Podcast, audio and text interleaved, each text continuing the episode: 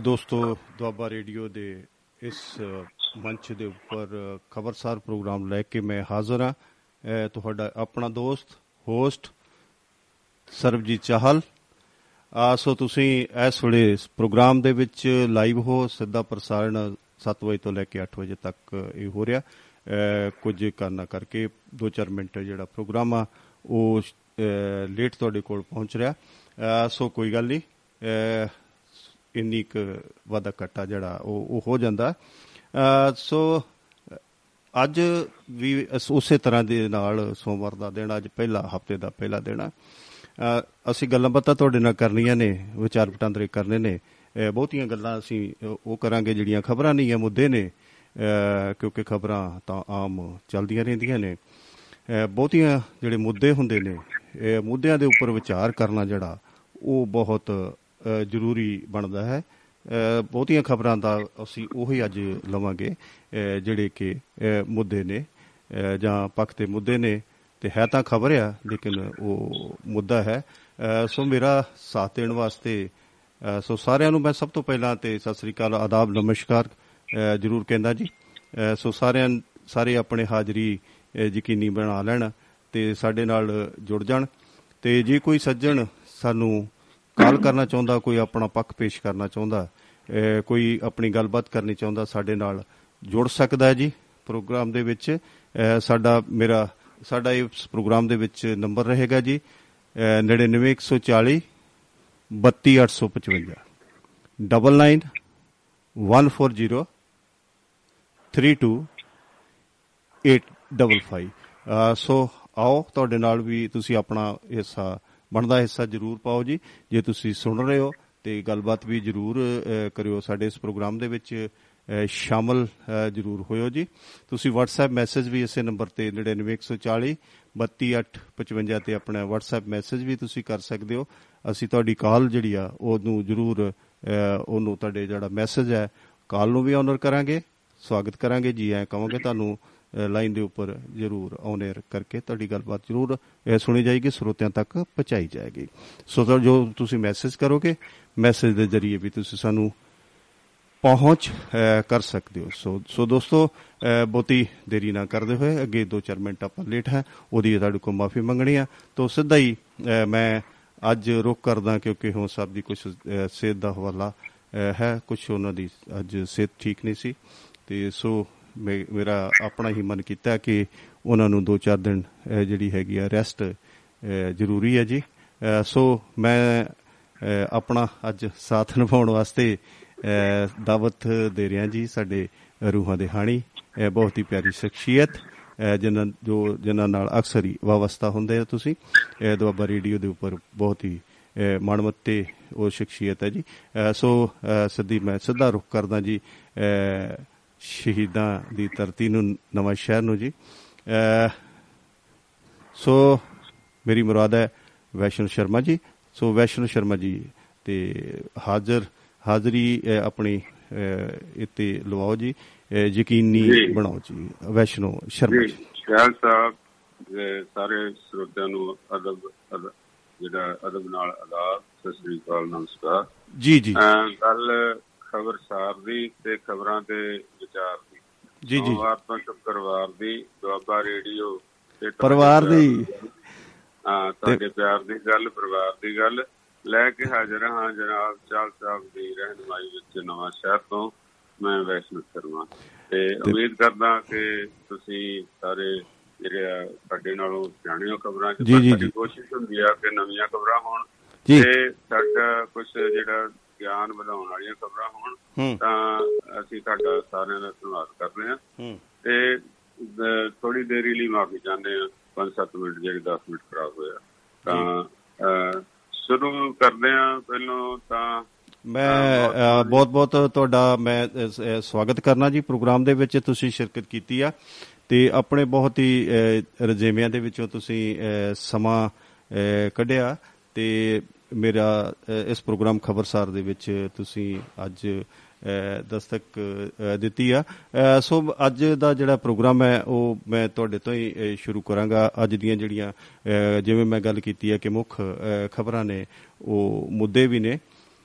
ਸੋ ਕੱਲ ਜਿਹੜੀਆਂ ਸਾਡੀਆਂ ਕਾਫੀ ਜਥੇਬੰਦੀਆਂ ਜਿਨ੍ਹਾਂ ਦੇ ਵਿੱਚ ਕਿ ਕਾਂਗਰਸ ਵੀ ਹੈ, ਅਕਾਲੀ ਦਲ ਵੀ ਹੈ ਕਿ ਭਾਰਤੀ ਕਿਸਾਨ ਯੂਨੀਅਨ ਰਾਜੇਵਾਲ ਸਾਹਿਬ ਵੀ ਹੈ ਨੇ, ਮਨਜਿੰਦਰ ਸਿਰਸਾ ਵੀ ਹੈ ਨੇ, ਬਹੁਤ ਸਾਰੇ ਲੋਕ ਨੇ ਜਿਨ੍ਹਾਂ ਨੇ ਕੱਲ ਮੱਤੇਵਾੜਾ ਜਿਹੜਾ ਜੰਗਲ ਹੈ, ਉਹਦੇ ਲਾਗੇ ਜਿਹੜਾ ਹੈਗਾ, ਉਹ ਪ੍ਰੋਟੈਕਟਡ ਪਾਰਕ ਬਣਨਾ ਸੀ। ਉਹਦੇ ਖਿਲਾਫ ਇਹ ਲੋਕ ਸਾਰੇ ਭੁਗਤੇ ਸੀਗੇ। ਤੇ ਅੱਜ ਮੁੱਖ ਮੰਤਰੀ ਸਾਹਿਬ ਨੇ ਉਹਨਾਂ ਨੂੰ ਨਿਯੋਤਾ ਦਿੱਤਾ ਸੀਗਾ ਵੀ ਕੋਈ ਨਹੀਂ ਮੈਂ ਤੁਹਾਡੀ ਨਾਲ ਗੱਲ ਕਰਾਂਗਾ। ਤਾਂ ਸਾਰੀ ਟਿੱਪਣੀ ਮੈਂ ਵੈਸ਼ਨੂ ਸ਼ਰਮਾ ਜੀ ਦੇ ਕੋਲੋਂ ਲੈਣੀ ਆ। ਸੋ ਮੈਂ ਥੋੜੀ ਜੀ ਗੱਲ ਦੀ ਭੂਮਿਕਾ ਇਸ ਕਰਕੇ ਬਣ ਰਿਹਾ ਕਿਉਂਕਿ ਕਾਫੀ ਸਮੇਂ ਤੋਂ ਇਹ ਜਿਹੜਾ ਮਾਮਲਾ ਜਿਹੜਾ ਹੈਗਾ, ਇਹ ਬੜਾ ਲਟਕ ਜਾ ਰਿਹਾ ਸੀਗਾ। ਇਹ ਕਈ ਕਿਆਸਰੀਆਂ ਲਈਆਂ ਜਾਂਦੀਆਂ ਸੀਗੀਆਂ ਵੀ ਸ਼ਾਇਦ ਪਤਾ ਨਹੀਂ ਕੀ ਬਣਦਾ ਜਾਂ ਕੀ ਨਹੀਂ। ਸੋ ਇਸ ਜਿਹੜੀ ਇਹ ਗੁੱਥੀ ਆ ਜਿਹੜੀ ਇਹਨੂੰ ਸੁਲਝਾਉਣ ਵਾਸਤੇ ਮੈਂ ਸਿੱਧਾ ਰੁਖ ਕਰਦਾ ਜੀ। ਵੈਸ਼ਨੂ ਸ਼ਰਮਾ ਜੀ, ਵੈਸ਼ਨੂ ਸ਼ਰਮਾ ਜੀ, ਤੁਸੀਂ ਗੱਲਬਾਤ ਕਰੋਗੇ ਜੀ ਮੇਰੇ ਖਿਆਲ ਚ ਮੱਤੇਵਾੜ ਜਿਹੜਾ ਅੱਜ ਦਾ ਜੋ ਤਾਜ਼ਾ ਖਬਰ ਹੈ ਔਰ ਮੁੱਦਾ ਵੀ ਹੈ, ਉਹਦੇ ਤੇ ਜਰੂਰ ਚਾਨਣਾ ਪਾਓ ਜੀ।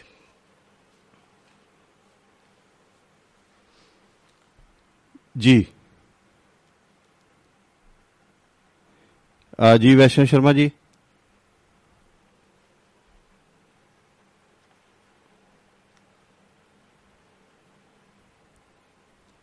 ਵੈਸ਼ਨ ਸ਼ਰਮਾ ਜੀ ਮੇਰੀ ਆਵਾਜ਼ ਤੁਹਾਡੇ ਤੱਕ ਪਹੁੰਚ ਰਹੀ ਹੈ ਜੀ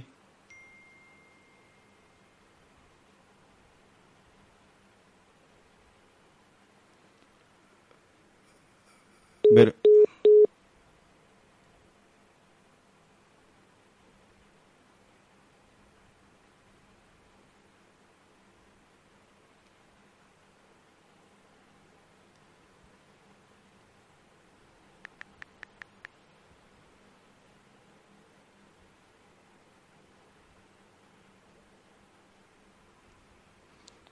ਸਾਡਾ ਲਿੰਕ ਵੈਸ਼ਨ ਜੀ ਥੋੜਾ ਜਿਹਾ ਸੰਪਰਕ ਟੁੱਟ ਗਿਆ ਸੀਗਾ। ਕੋਈ ਗੱਲ ਨਹੀਂ ਕੋਈ ਨਹੀਂ ਜੀ। ਕੋਈ ਗੱਲ ਨਹੀਂ ਜੀ ਵੈਸ਼ਨੋ ਜੀ ਇਹ ਸਾਡਾ ਡਿਜੀਟਲ ਇੰਡੀਆ ਹੈ ਇਹਦੇ ਵਿੱਚ ਬਹੁਤ ਕੁਝ ਸੰਭਵ ਹੈ। ਸੋ ਦਵਿੰਦਰ ਕੌਰ ਧਾਲੀਵਾਲ ਜੀ ਮੈਸੇਜ ਕਰਕੇ ਪੁੱਛਦੇ ਨੇ ਕਿ ਅੱਜ ਦਾ ਵਿਸ਼ਾ ਕੀ ਹੈ।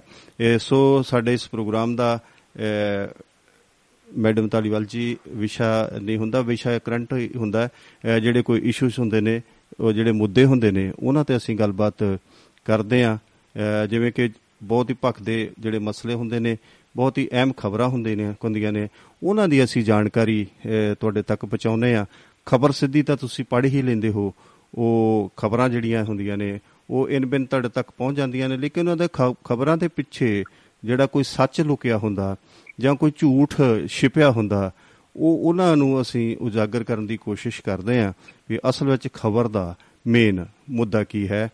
ਸੋ ਤੁਸੀਂ ਸੁਣਦੇ ਰਹੋ ਪ੍ਰੋਗਰਾਮ ਤੇ ਤੁਸੀਂ ਮੇਰੇ ਇਸ ਨੰਬਰ ਦੇ ਉੱਤੇ ਗੱਲਬਾਤ ਵੀ ਕਰ ਸਕਦੇ ਹੋ। 99140 32855 ਤੁਸੀਂ ਸਿੱਧੇ ਲਾਈਵ ਹੋ, ਸ਼ਾਮਲ ਹੋ ਸਕਦੇ ਹੋ ਜੀ। ਹਾਂ ਹਾਜੀ ਵੈਸ਼ਨੂ ਸ਼ਰਮਾ ਜੀ, ਗੱਲ ਸ਼ੁਰੂ ਹਾਂਜੀ ਜਿਹੜਾ ਮੱਤੇਵਾੜਾ ਪਾਰਕ ਦੀ ਗੱਲ ਸ਼ੁਰੂ ਕੀਤੀ ਆ। ਕਾਫੀ ਪੁਰਾਣਾ ਮਸਲਾ ਆ। ਜਦੋਂ ਜਿਹੜੀ ਸਰਕਾਰ ਆਉਂਦੀ ਆ ਉਹ ਆਪਣਾ ਉਹ ਜਦੋਂ ਕਰਦੀ ਆ ਤਾਂ ਹੱਥ 'ਚ ਹੁੰਦੀ ਆ ਪਰ ਜਦੋਂ ਥੱਲੇ ਲੈ ਜਾਂਦੀ ਆ ਤਾਂ ਵਿਰੋਧ ਕਰਨਾ ਸ਼ੁਰੂ ਹੋ ਜਾਂਦਾ। ਜਿਹੜੀ ਕਿ ਸਾਡੀ ਆਮ ਨੀਤੀ ਬਣ ਚੁੱਕੀ ਆ।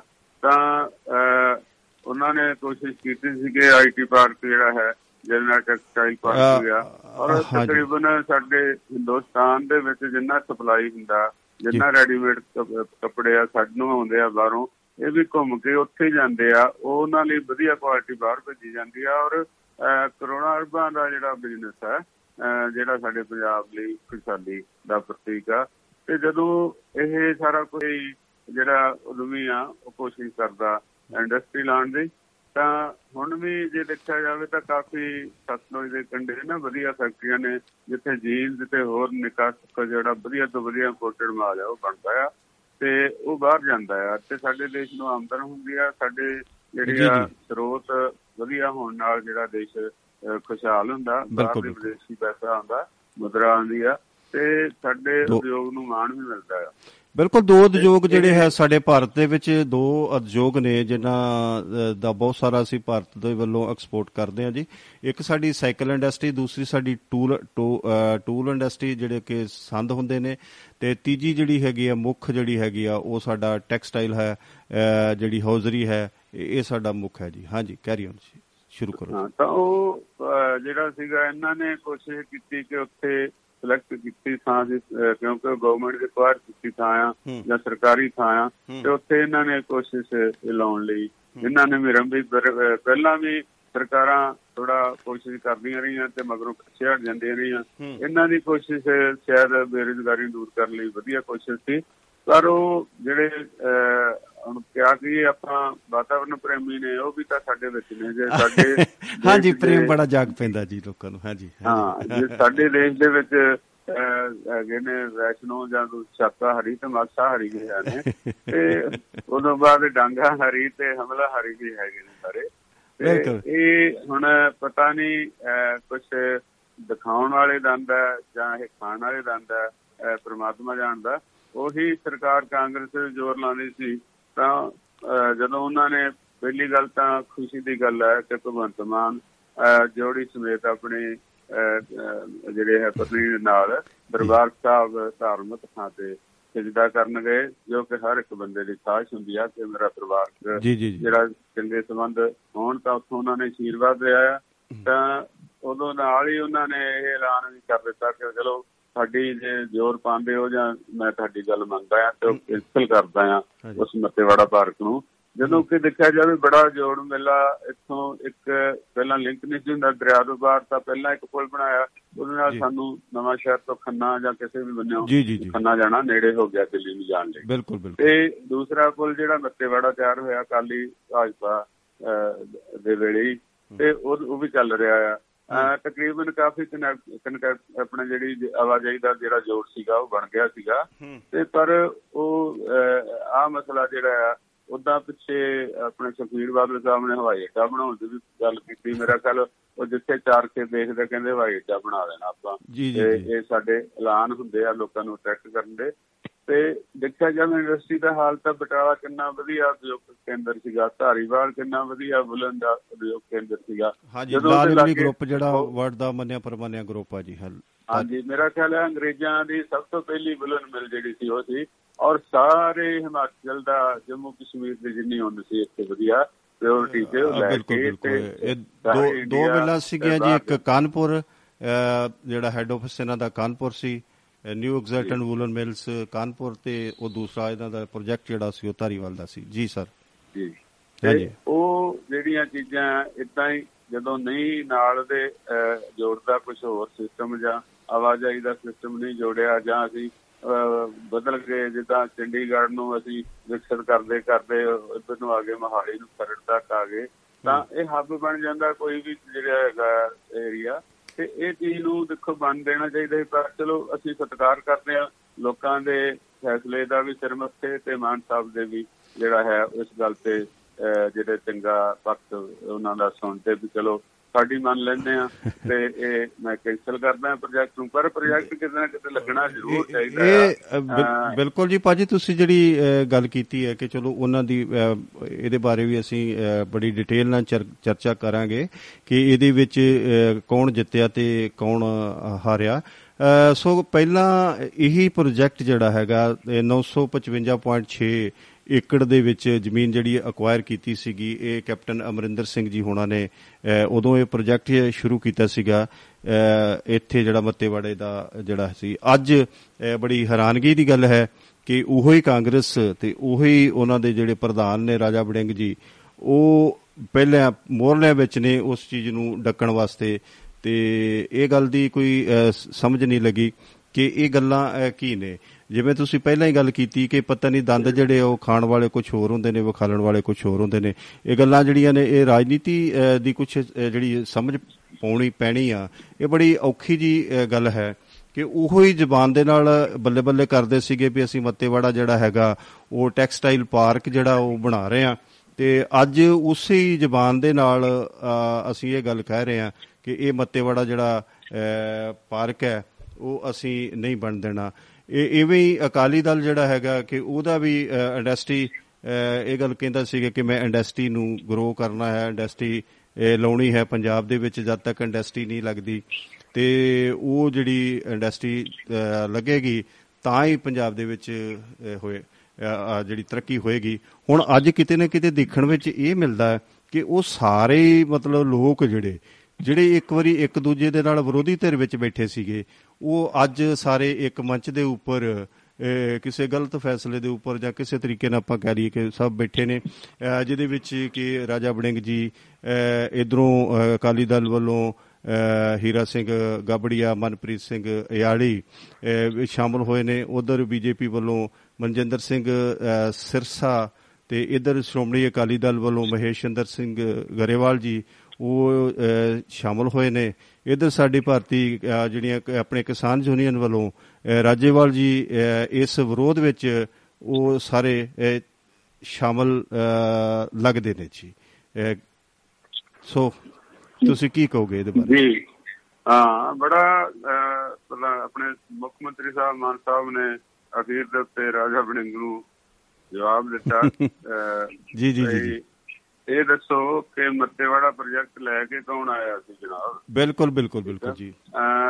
ਮਤਲਬ ਅਸੀਂ ਇੱਕਦਮ ਇੱਕ ਕਹਿੰਦੇ ਹੁੰਦੇ ਆ ਧਰਮ ਬਦਲ ਲਿਆ ਧਰਮ ਬਦਲਣ ਚ ਦੋ ਦਿਨ ਲੱਗਦੇ ਆ ਕਿਉਂਕਿ ਉਹ ਉਦਘਾਟਨ ਕਰਨਾ ਹੁੰਦਾ ਦੱਸਣੇ ਹੁੰਦੇ ਆ ਵੀ ਕਿੱਦਾਂ ਆ ਮੇਰਾ ਧਰਮ ਨਵਾਂ ਜਿਹੜਾ ਆ। ਬਿਲਕੁਲ ਬਿਲਕੁਲ। ਸਕਿੰਟਾਂ ਦੇ ਵਿੱਚ ਹੀ ਲੋਕ ਬਦਲ ਜਾਂਦੇ ਆ।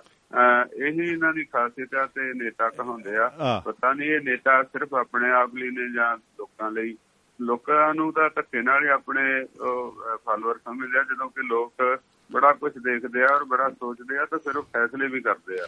ਨਹੀਂ ਮੈਨੂੰ ਵੈਸ਼ਨੂ ਸ਼ਰਮਾ ਜੀ ਮੈਨੂੰ ਬੜੀ ਹੈਰਾਨਗੀ ਹੋਈ ਰਾਜਾ ਬੜਿੰਗ ਦੇ ਇਸ ਬਿਆਨ ਦੇ ਉੱਪਰ।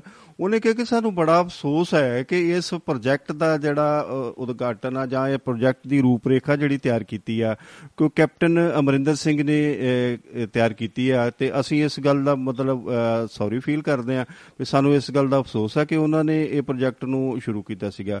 ਵੀ ਭਲਿਓ ਤੁਸੀਂ ਉਸ ਸਰਕਾਰ ਦੇ ਵਿੱਚ ਸੀਗੇ ਤੁਸੀਂ ਮੰਤਰੀ ਮੰਤਰੀ ਸੀਗੇ ਮੰਤਰੀ ਪਦ ਉੱਪਰ ਤੁਸੀਂ ਸੀਗੇ ਔਰ ਸੀਨੀਅਰ ਤੁਸੀਂ ਬੰਦੇ ਸੀਗੇ।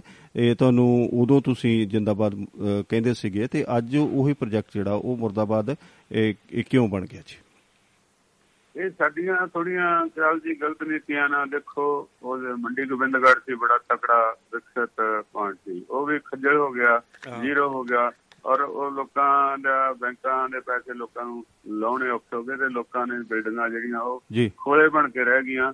ਤਾਂ ਕਿੱਥੇ ਉਹ ਜਿਹੜਾ ਸੀਗਾ ਬੜੀ ਤਕੜੀ ਇੰਡਸਟਰੀ ਸੀ ਜੋ ਸਾਡਾ ਮਟੀਰੀਅਲ ਸੀ ਲੋਹੇ ਦਾ ਸਾਰਾ ਸਰੀਰ ਗਾਟਰ ਗਾਟਰ ਤੋਂ ਯਾਰ ਜੋ ਵੀ ਕੁਝ ਸਾਰਾ ਉੱਥੋਂ ਬਣਦਾ ਸੀਗਾ। ਇਸੇ ਤਰ੍ਹਾਂ ਹੀ ਜਿਹੜਾ ਇਹ ਬਟਾਲੇ ਨੂੰ ਵਿਰਾਨਗੀ ਵਾਲੇ ਬੰਦੇ ਹੀ ਲੈ ਗਏ ਆ। ਸਿਰਫ ਕਿਉਂਕਿ ਕੋਟਾ ਮਿਲਦਾ ਜਿਹੜਾ ਫਿਰਦਾ ਰਹਿੰਦਾ ਹਾਂ ਦੇਖਦਾ ਕੋਟਾ ਸੀਗਾ ਜਿਹੜਾ।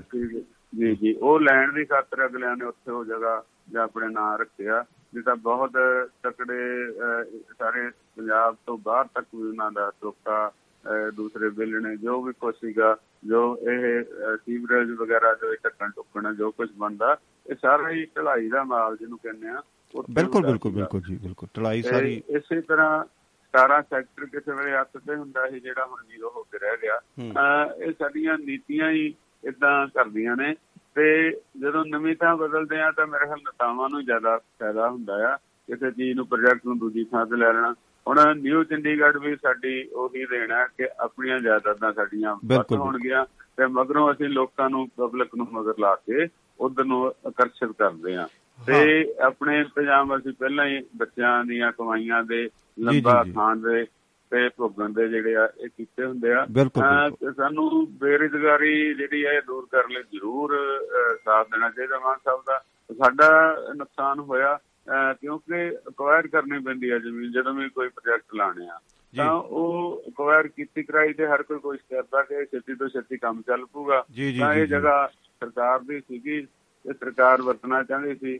ਪਰ ਚਲੋ ਇਸ ਗੱਲ ਨੂੰ ਅਸੀਂ ਹੁਣ ਆਹ ਨਹੀਂ ਕੁਝ ਜੰਗਲਾਤ ਕੁਝ ਫਾਰੈਸਟਰੀ ਡਿਪਾਰਟਮੈਂਟ ਦੀ ਜਗ੍ਹਾ ਹੈ ਜੀ। ਕੁਝ ਜਿਹੜੀ ਹੈਗੀ ਹੈ ਕੁਝ ਪਿੰਡ ਜਿਹੜੇ ਹੈਗੇ ਨੇ ਕੁਝ ਰਕਬਾ ਉਹਨਾਂ ਤੋਂ ਲਿਆ ਗਿਆ ਹੈ। ਹੁਣ ਅਸੀਂ ਗੱਲ ਕਰੀਏ ਕਿ ਇਹ ਪ੍ਰੋਜੈਕਟ ਜਿੱਦਾਂ ਚਲੋ ਠੀਕ ਹੈ ਉਹ ਤੇ ਜਿਹੜੇ ਸਾਡੇ ਜਿਹੜੇ ਵਿਰੋਧੀ ਧਿਰ ਸੀਗੇ ਉਹ ਉਹ ਤਾਂ ਇਹ ਸਮਝਦੇ ਨੇ ਜਿਵੇਂ ਕਿ ਆਪਣੇ ਇਸ ਸਰਕਾਰ ਦੇ ਵਿਰੋਧੀ ਭਗਵੰਤ ਮਾਨ ਜੀ ਨੇ ਜੇ ਪ੍ਰੋਜੈਕਟ ਸ਼ੁਰੂ ਕੀਤਾ ਤੇ ਜਿਹੜੇ ਉਹ ਵਿਰੋਧ ਕਰ ਰਹੇ ਸੀਗੇ ਉਹ ਇਹ ਸਮਝਦੇ ਨੇ ਕਿ ਸਾਡੀ ਜਿੱਤ ਹੋ ਗਈ ਹੈ। ਪਰ ਕਿਤੇ ਨਾ ਕਿਤੇ ਮੈਂ ਗੱਲ ਸ਼ਰਮਾ ਜੀ, ਇਹ ਮੈਂ ਦੁਆਬਾ ਰੇਡੀਓ ਦੇ ਮਾਧਿਅਮ ਤੇ ਇਹ ਗੱਲ ਕਹਿ ਰਿਹਾ ਜੀ, ਪੁਰਜੋਰ ਗੱਲ ਜਿਹੜੀ ਹੈ ਆਪਣੇ ਪੂਰੇ ਸ਼ਬਦਾਂ ਦੇ ਨਾਲ ਮੈਂ ਗੱਲ ਤੇ ਪੂਰਾ ਜ਼ੋਰ ਦੇ ਕੇ ਗੱਲ ਕਹਿ ਰਿਹਾ ਕਿ ਇਹਦੇ ਵਿੱਚ ਕੀ ਹੈਗਾ ਕਿ ਉਹ ਇਸ ਜਿਹੜੀ ਇਹ ਸਰਕਾਰ, ਮੌਜੂਦਾ ਸਰਕਾਰ ਹੈ ਇਹਨੇ ਆਪਣੇ ਆਪ ਹੀ ਜਿਹੜਾ ਹੈਗਾ ਇਹਨਾਂ ਲੋਕਾਂ ਨੇ ਇੱਕ ਮੌਕਾ ਦੇ ਦਿੱਤਾ ਕਿ ਅਸੀਂ ਲੋਕ ਜਿਹੜੇ ਹੈ, ਉਹ ਅਸੀਂ ਪੰਜਾਬ ਦੇ ਵਿਕਾਸ ਵੱਲ ਜਿਹੜਾ ਹੈਗਾ ਉਹ ਸਾਡਾ ਧਿਆਨ ਨਹੀਂ ਆ। ਜੇ ਉਹ ਪ੍ਰੋਜੈਕਟ ਨੂੰ ਉਹ ਸ਼ੁਰੂ ਨਾ ਕਰਦੇ ਤੇ ਇਹਨਾਂ ਨੇ ਕਹਿਣਾ ਸੀਗਾ ਕਿ ਪੰਜਾਬ ਦੇ ਵਿੱਚ ਇੰਡਸਟਰੀ ਨੂੰ ਸਥਾਪਿਤ ਨਹੀਂ ਕੀਤਾ ਜਾਂਦਾ। ਪਰ ਹੁਣ ਜੇ ਪੰਜਾਬ ਦੇ ਵਿੱਚ ਇਹ ਪ੍ਰੋਜੈਕਟ ਨੂੰ ਉਹਨਾਂ ਨੇ, ਇਹਨਾਂ ਨੇ ਚਲੋ ਕਾਂਗਰਸ ਨੇ ਸ਼ੁਰੂ ਕੀਤਾ ਤੇ ਹੁਣ ਜਿਹੜੀ ਮੌਜੂਦਾ ਸਰਕਾਰ ਹੈ, ਇਹਨੂੰ ਇਹ ਅਮਲੀ ਜਾਮਾ ਨੇ ਪਹਿਨਾਉਣਾ ਚਾਹਿਆ ਸੀਗਾ। ਪਤਾ ਨਹੀਂ ਇਹ ਪ੍ਰੋਜੈਕਟ ਸਿਰੇ ਚੜਦਾ ਜਾਂ ਨਾ ਚੜਦਾ ਪਰ ਇਹ ਉਹਨੂੰ ਬੜਾ ਬਿਲਕੁਲ ਸੇਫ ਜਿਹੜਾ ਹੈਗਾ ਕਿ ਇਹ ਸਰਕਾਰ ਨੂੰ ਬਿਲਕੁਲ ਸੇਫ ਕਰ ਦਿੱਤਾ ਇਹਨਾਂ ਨੇ। ਕਿ ਉਹ ਕਦੀ ਵੀ ਜਿਹੜੀ ਇਹ ਵਿਰੋਧੀ ਧਿਰ ਵਾ, ਉਹ ਕਦੀ ਇਹ ਨਹੀਂ ਗੱਲ ਕਹਿ ਸਕਦੀ ਕਿ ਪੰਜਾਬ ਸਰਕਾਰ ਜਿਹੜੀ ਹੈਗੀ ਆ, ਉਹ ਇੰਟਰਸਟਿਡ ਨਹੀਂ ਆ ਪ੍ਰੋਜੈਕਟ ਲਾਉਣ ਦੇ ਵਿੱਚ ਤੇ ਜਾਂ ਉਹ ਬੇਰੋਜ਼ਗਾਰੀ ਨੂੰ ਖਤਮ ਕਰਨ ਵਾਸਤੇ ਕੋਈ ਉਪਰਾਲੇ ਨਹੀਂ ਕਰਦੀ। ਉਹ ਆਪਣੇ ਆਪ ਹੀ ਮੈਨੂੰ ਲੱਗਦਾ ਕਿਤੇ ਨਾ ਕਿਤੇ ਉਹ ਗੱਲ ਦੇ ਥੱਲੇ ਆ ਗਏ ਨੇ। ਉਹ ਆਪਣੇ ਆਪ ਨੂੰ ਜੇਤੂ ਸਮਝਦੇ ਨੇ, ਪਰ ਮੈਨੂੰ ਲੱਗਦਾ ਹੈ ਵੀ ਉਹ ਕਿਤੇ ਨਾ ਕਿਤੇ ਜਿੱਤ ਨਹੀਂ ਆ ਕਿਤੇ ਨਾ ਕਿਤੇ ਉਹਨਾਂ ਦੀ ਬਹੁਤ ਹੀ ਕਰਾਰੀ ਹਾਰ ਹੈ। ਫਿਰ ਜੇ ਗੱਲ ਇਸ ਤਰ੍ਹਾਂ ਵੀ ਜਿਵੇਂ ਮੈਨੂੰ ਇੱਕ ਘਟਨਾ ਯਾਦ ਆ ਰਹੀ ਹੈ ਜਾਂ ਇੱਕ ਦੰਦ ਕਥਿਆ ਹੈ ਜੀ।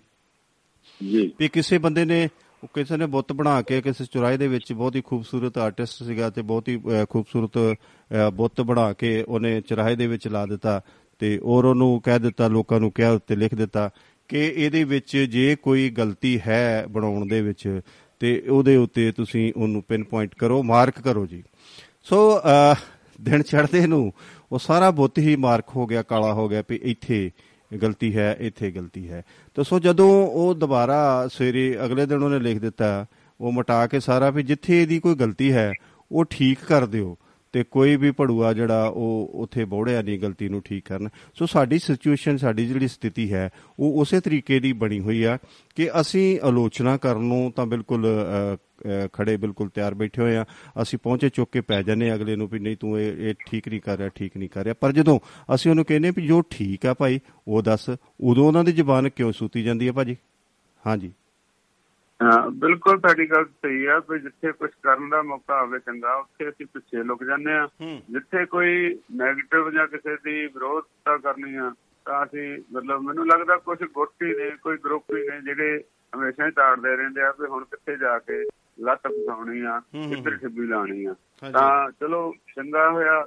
ਤੇ ਬਹੁਮਤ ਦਾ ਰਾਜ ਆ ਲੋਕਾਂ ਦੇ ਲੋਕਾਂ ਨੂੰ ਜੀ ਜਗਵੰਤ ਖੇੜਾ ਜਗਵੰਤ ਖੇੜਾ ਜੀ ਸਾਡੇ ਨਾਲ ਸ਼ਾਮਲ ਹੋਣ ਦੀ ਕੋਸ਼ਿਸ਼ ਕਰ ਰਹੇ ਨੇ ਜੀ। ਮੈਂ ਉਹਨਾਂ ਨੂੰ ਲੈ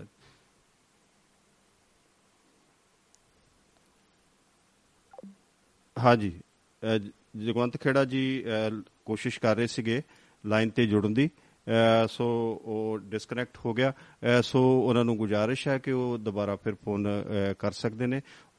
ਉਹਨਾਂ ਦੀ ਕਾਲ ਜਿਹੜੀ ਹੈਗੀ ਆ, ਉਹ ਵਿਡਰਾ ਹੋ ਗਈ ਆ। ਸੋ ਦੁਬਾਰਾ ਉਹ ਆਪਣੀ ਕਾਲ ਜਿਹੜੀ ਆ, ਉਹ ਕਰ ਸਕਦੇ ਨੇ ਜੀ। ਤੇ ਸੋ ਦੋਸਤੋ, ਇਸ ਤਰੀਕੇ ਨਾਲ ਸਾਡੀ ਜਿਹੜੀ ਗੱਲਬਾਤ ਚੱਲ ਰਹੀ ਹੈ। ਦੁਬਾਰਾ ਫਿਰ ਉਹਨਾਂ ਦਾ ਵੈਸ਼ਨੂ ਖੇੜਾ ਸਾਹਿਬ ਦਾ ਫੋਨ ਆ ਗਿਆ ਜੀ। ਹਾਂ ਜੀ, ਖੇੜਾ ਸਾਹਿਬ ਜੀ ਜਗਵੰਤ ਖੇੜਾ ਜੀ ਯੂ ਐਸ ਏ ਤੋਂ ਸਾਡੇ ਨਾਲ ਰਲ ਚੁੱਕੇ ਨੇ। ਸੋ ਇਹਨਾਂ ਦਾ, ਇਹਨਾਂ ਨੂੰ ਜੀ ਆਇਆਂ ਕਹਿੰਦੇ ਆ ਜੀ। ਪ੍ਰੋਗਰਾਮ ਖਬਰਸਾਰ ਦੇ ਵਿੱਚ ਇਹਨਾਂ ਦਾ ਨਿੱਘਾ ਸਵਾਗਤ ਹੈ। ਜੀ ਆਇਆਂ ਨੂੰ ਜਗਵੰਤ ਖੇੜਾ ਜੀ, ਤੁਸੀਂ ਪ੍ਰੋਗਰਾਮ ਦੇ ਵਿੱਚ ਸ਼ਾਮਲ ਹੋਏ ਹੋ। ਸੋ ਤੁਹਾਡਾ ਤਾੜੀਆਂ ਦੇ ਨਾਲ ਪਹਿਲਾਂ ਤੇ ਮੈਂ ਸਵਾਗਤ ਕਰਾਂ ਜੀ। ਆ ਜੀ ਆਇਆਂ ਨੂੰ ਜੀ ਜਗਵੰਤ ਖੇੜਾ ਜੀ। ਭਾਜੀ ਦੋਨੋਂ ਆ ਗੱਲ ਜੀ। ਸਤਿ ਸ੍ਰੀ ਅਕਾਲ ਜੀ ਸਤਿ ਸ੍ਰੀ ਅਕਾਲ ਜੀ। ਭਾਜੀ ਜੋ ਕੱਲ ਹੋਇਆ ਇਹ ਬੜਾ ਹੀ ਮੰਦਭਾਗਾ ਸੀਗਾ। ਜੀ ਜੀ ਜੀ ਜੀ। ਹੈ ਨਾ ਜੀ ਅਸੀਂ ਇੱਕ ਜੰਗਲ ਨੂੰ ਬਚਾਉਣਾ ਚਾਹੁੰਦੇ ਆ ਇੰਡਸਟਰੀ ਨਹੀਂ ਲਗਾਉਣ ਦੇਣਾ ਚਾਹੁੰਦੇ। ਹੈ। ਨਾ ਜੀ ਮੈਂ ਤਾਂ ਇਹ ਕਹਿਣਾ ਕਿ ਤੁਸੀਂ ਐਦਾਂ ਦੇ ਹਜ਼ਾਰ ਜੰਗਲ ਪੈਦਾ ਕਰ ਦੋ ਮੱਤੇ ਵਾਲੇ ਵਰਗੇ ਪੰਜਾਬ ਦੇ ਵਿੱਚ। ਜੀ ਬਿਲਕੁਲ ਬਿਲਕੁਲ ਬਿਲਕੁਲ। ਉਸ ਪੱਖ ਵੱਲ ਤੇ ਉਸ ਪਾਸੇ ਵੱਲ ਤੇ ਕਿਸੇ ਦਾ ਧਿਆਨ ਹੀ ਨਹੀਂ ਨਾ ਜੀ।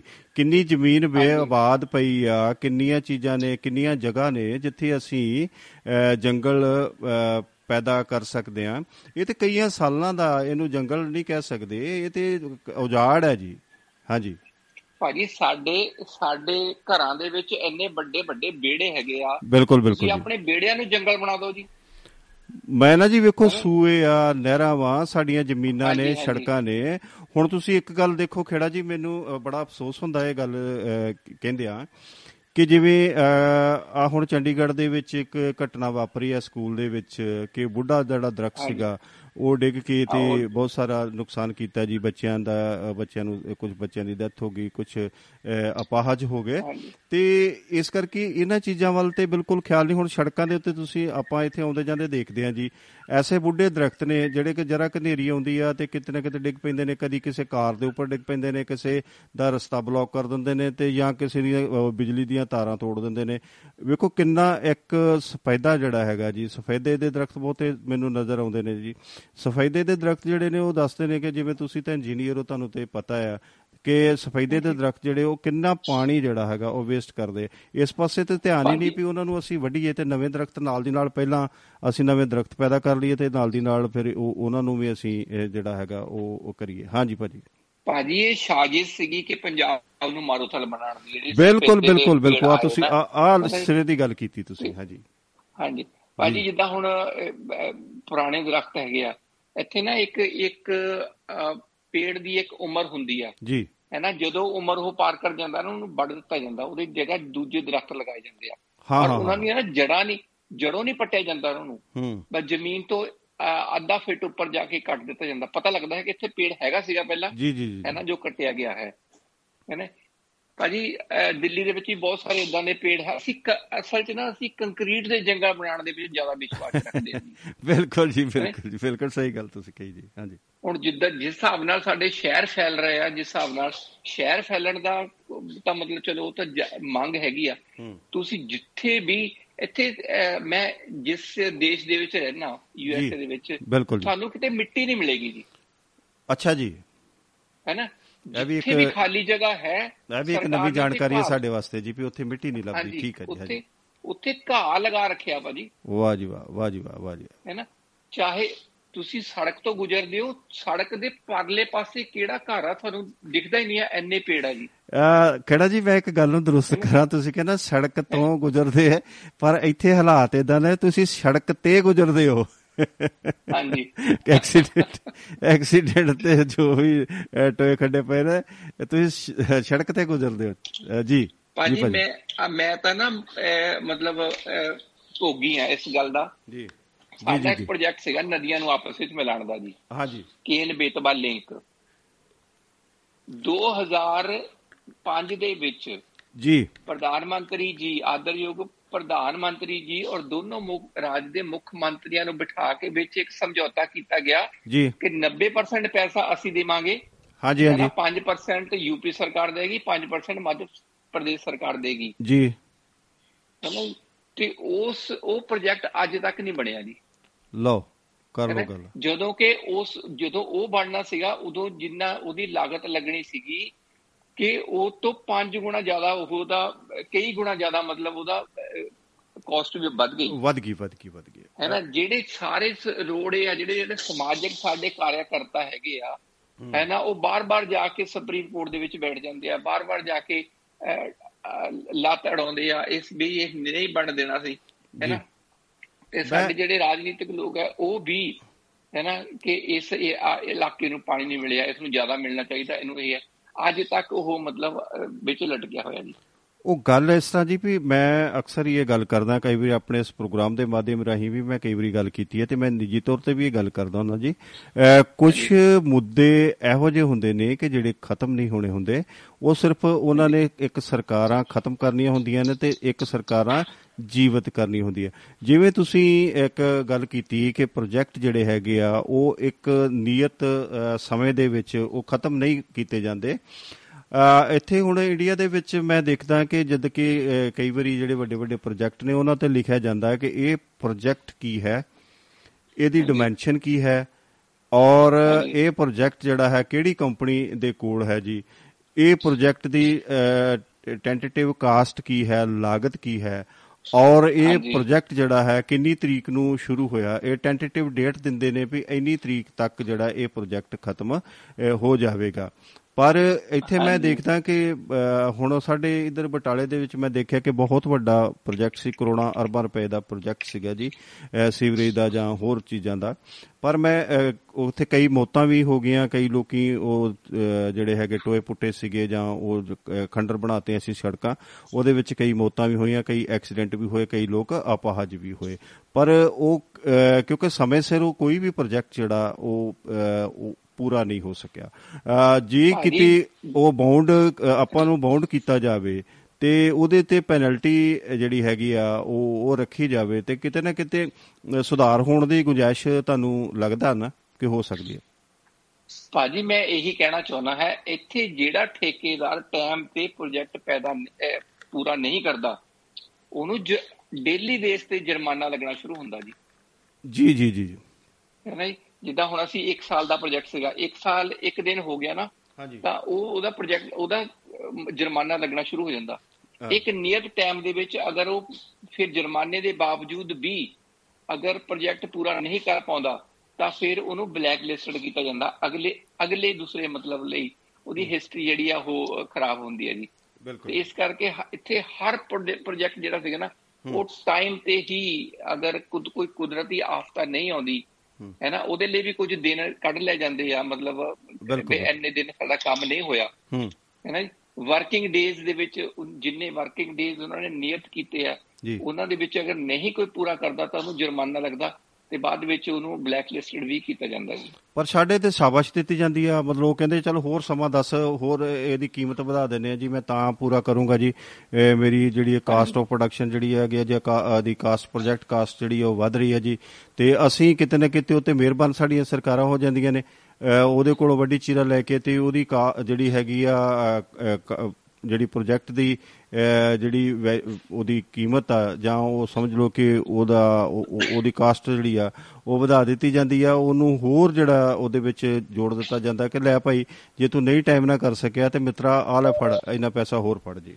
ਠੀਕ ਹੈ ਜੀ। ਭਾਜੀ ਪ੍ਰੋਜੈਕਟ ਪੂਰਾ ਕਰਦੇ ਸਮੇਂ ਜੋ ਵੀ ਆਦਮੀ ਗਲਤੀ ਕਰਦਾ ਹੈ ਜੀ ਜੀ ਜੀ ਜੀ ਜੀ। ਜਾਂ ਮਾਲਿਕ ਹੈ ਜਾਂ ਇੰਜੀਨੀਅਰ ਹੈ ਉਹਨੂੰ ਇਮੀਡੀਏਟਲੀ ਉਹਦੇ ਲਈ ਪੈਨਲਟੀ ਵੀ ਲਗਾਈ ਜਾਂਦੀ ਉਹਨੂੰ ਜੁਰਮਾਨਾ ਲਗਾਇਆ ਜਾਂਦਾ ਜੀ।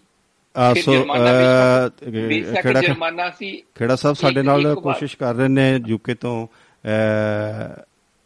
ਆਪਣੇ ਸੁਰਜੀਤ ਸਿੰਘ ਰਾਓ ਜੀ। ਤੇ ਮੈਂ ਉਹਨਾਂ ਨੂੰ ਬੇਨਤੀ ਕਰਾਂਗਾ ਕਿ 10 ਮਿੰਟ ਰੁਕਿਓ ਫੋਨ ਕਰ ਲੈਣ। ਭਾਜੀ ਮੈਂ ਸੁਣਦਾ ਫਿਰ ਤੁਸੀਂ ਉਹਨਾਂ ਦੇ ਨਹੀਂ ਨਹੀਂ ਕੋਈ ਕੋਈ ਗੱਲ ਨਹੀਂ ਕਰੋ ਗੱਲ। ਠੀਕ ਹੈ ਜੀ ਮੈਂ ਰਾਓ ਸਾਹਿਬ ਨੂੰ ਮੈਂ ਫਿਰ ਲਾਈਨ ਤੇ ਲੈ ਧੰਨਵਾਦ ਜੀ ਸਰ ਇੰਜੀਨੀਅਰ ਹਾਂਜੀ ਇੰਜੀਨੀਅਰਾਂ ਨੂੰ ਵੀ ਇੱਥੇ ਜੁਰਮਾਨਾ ਲੱਗਦਾ ਜੀ। ਮਿਹਰਬਾਨੀ। ਕੋਈ ਅਗਰ ਸਟਰਕਚਰ ਦੇ ਵਿੱਚ ਕੋਈ ਗਲਤੀ ਕਰਦਾ ਹੈ ਕੋਈ ਇੰਪਲੀਮੈਂਟੇਸ਼ਨ ਦੇ ਵਿੱਚ ਗਲਤੀ ਕਰਦਾ ਹੈ ਜਾਂ ਫਿਰ ਕੋਈ ਡਰਾਇੰਗ ਦੇ ਵਿੱਚ ਗਲਤੀ ਕਰਦਾ ਹੈ ਜੀ। ਬਕਾਇਦਾ ਡਰਾਇੰਗ ਦੇ ਵਿੱਚ ਇੱਕ ਕਾਲਮ ਹੁੰਦਾ ਹੈ ਕਿ ਇਹ ਗਲਤੀ ਸੀਗੀ ਇਹਦਾ ਜ਼ਿੰਮੇਵਾਰ ਇਹ ਆਦਮੀ ਹੈ ਔਰ ਰਿਵਾਈਜ਼ ਕੀਤਾ ਜਾਂਦਾ ਉਹ ਪਲਾਨ ਰਿਵਾਈਜ਼ ਕੀਤਾ ਜਾਂਦਾ ਉਹਦੀ ਜਿਹੜੀ ਡਰਾਫਟਰ ਦੀ ਜੋ ਕਾਸਟ ਹੈ ਮਤਲਬ ਹੈ ਡਰਾਫਟਰ ਦੀ ਜੋ ਮਿਹਨਤ ਹੈ ਘੰਟੇ ਘੰਟਿਆਂ ਦੇ ਲਈ ਉਹ ਵੀ ਮਤਲਬ ਮੈਂਸ਼ਨ ਕੀਤੀ ਜਾਂਦੀ ਹੈ ਕਿ ਇਹਦੇ ਤੇ ਇੰਨਾ ਖਰਚਾ ਆਇਆ ਇਹ ਰੈਕਟੀਫਾਈਡ ਕੀਤਾ ਗਿਆ ਇਹ ਇਦਾਂ ਕੀਤਾ ਗਿਆ। ਬਿਲਕੁਲ ਤੁਸੀਂ ਜਿਹੜੀ ਗੱਲ ਕਰਦੇ ਹੋ ਨਾ ਮੈਨੂੰ ਇੰਜ ਲੱਗਦਾ ਹੈ ਕਿ ਸਾਡੇ ਇਹ ਜਿੱਦਾਂ ਪਰੀ ਲੋਕਾਂ ਦੀਆਂ ਕਹਾਣੀਆਂ ਸਾਡੇ ਭਾਰਤ ਵਾਸਤੇ ਨਾ ਪਰੀ ਲੋਕਾਂ ਦੀਆਂ ਜਿਹੜੀਆਂ ਕਹਾਣੀਆਂ ਨੇ ਪਰੀ ਲੋਕ ਦੀ ਕਹਾਣੀ ਕਹਿੰਦੇ ਨੇ ਸੁਣਾਉਂਦੇ ਉਹ ਉਹ ਇੰਜ ਲੱਗਦੀਆਂ ਕਿ ਜਿਵੇਂ ਫੇਰੀ ਟੇਲਸ ਜਿਹਨੂੰ ਆਪਾਂ ਕਹਿੰਦੇ ਆ ਕਿ ਜਦੋਂ ਮੈਂ ਇਹ ਗੱਲ ਸੁਣਨਾ, ਕਈ ਵਾਰੀ ਭਾਰਤ ਸਾਹਿਬ ਦੀ ਗੱਲ ਸੁਣੀ ਦੀ ਹੈ ਫਿਨਲੈਂਡ ਦੀ ਗੱਲ ਸੁਣੀ ਦੀ ਆ, ਉਹਨਾਂ ਨਾਲ ਕਦੇ ਚਰਚਾ ਹੁੰਦੀ ਆ ਤੇ ਉਹ ਜਦੋਂ ਗੱਲਾਂ ਕਰਦੇ ਨੇ ਯੂਕੇ ਤੋਂ ਸੁਰਜੀਤ ਸਿੰਘ ਰਾਓ ਜੀ ਨਾਲ ਕਦੀ ਔਨ 에ਅਰ ਜਾਂ ਆਫ 에ਅਰ ਕਦੀ ਵੀ ਗੱਲ ਹੁੰਦੀ ਆ, ਤੇ ਉਹ ਜਦੋਂ ਉਹਨਾਂ ਦੇਸ਼ਾਂ ਦੀ ਗੱਲ ਕਰਦੇ ਆ, ਜਿਵੇਂ ਹਰਮਿੰਦਰ ਚਾਲ ਜੀ ਜਾਂ ਐਚ ਐਸ ਹਰਿੰਦਰ ਸਿੰਘ ਬਿਸਲਾ ਜੀ ਨਾਲ ਕਈ ਵਾਰੀ ਉਹਨਾਂ ਦੇਸ਼ਾਂ ਦੀਆਂ ਜਦੋਂ ਗੱਲਾਂ ਹੁੰਦੀਆਂ ਨੇ ਤੇ ਬੜਾ ਆਨੰਦ ਆਉਂਦਾ ਸੁੱਖ ਬੜਾ ਥੋੜਾ ਜਿਹਾ ਸਕੂਨ ਮਿਲਦਾ। ਤੇ ਕਈ ਵਾਰੀ ਚੌਂਦਗੀ ਜੀ ਵੀ ਲੱਗ ਜਾਂਦੀ ਆ ਵੀ ਭਾਈ ਮਿੱਤਰੋ ਵੀ ਅਸੀਂ ਇੱਥੇ ਕਦ ਪਹੁੰਚਾਂਗੇ? ਹਾਂਜੀ। ਹਾਂਜੀ। ਜੀ ਭਾਜੀ। ਜੀ ਜੀ। ਭਾਜੀ ਮੈਂ ਸੁਣਦਾ ਹਾਂ ਟੇਡੇ ਹੁੰਦੀ ਬਿਲਕੁਲ ਜੀ ਬਿਲਕੁਲ ਜੀ। ਮੈਂ ਉਹਨਾਂ ਨੂੰ ਕਿਉਂਕਿ ਉਹ ਕਾਲ ਉਹਨਾਂ ਦੀ ਡ੍ਰੌਪ ਹੋ ਗਈ ਮੈਂ ਉਹਨਾਂ ਨੂੰ ਔਨ 에ਅਰ ਕਰਦਾ ਜੀ। ਹਾਂਜੀ ਹਾਂਜੀ ਦੁਬਾਰਾ ਜ਼ਰੂਰ ਮਿਹਰਬਾਨੀ ਜੀ। ਮਿਹਰਬਾਨੀ ਜੀ ਖੇੜਾ ਜੀ ਸ਼ਾਮਲ ਹੋਣ। ਵਾਸਤੇ ਇਸੇ ਤਰੀਕੇ ਨਾਲ ਸਤਿ ਸ੍ਰੀ ਤੁਸੀਂ ਸ਼ਾਮਲ ਸਤਿ ਸ੍ਰੀ ਅਕਾਲ ਜੀ। ਬਹੁਤ ਬਹੁਤ ਧੰਨਵਾਦ ਤੁਹਾਡਾ ਦੁਆਬਾ ਰੇਡੀਓ ਦੇ ਇਸ ਖਬਰਸਾਰ ਮੰਚ ਦੇ ਉੱਪਰ ਬਹੁਤ ਬਹੁਤ ਸ਼ੁਕਰੀਆ। ਤੇ ਇਸੇ ਤਰੀਕੇ ਨਾਲ ਤੁਸੀਂ ਇਸ ਪ੍ਰੋਗਰਾਮ ਇਹ ਤੁਹਾਡਾ ਆਪਣਾ ਪ੍ਰੋਗਰਾਮ ਹੈ।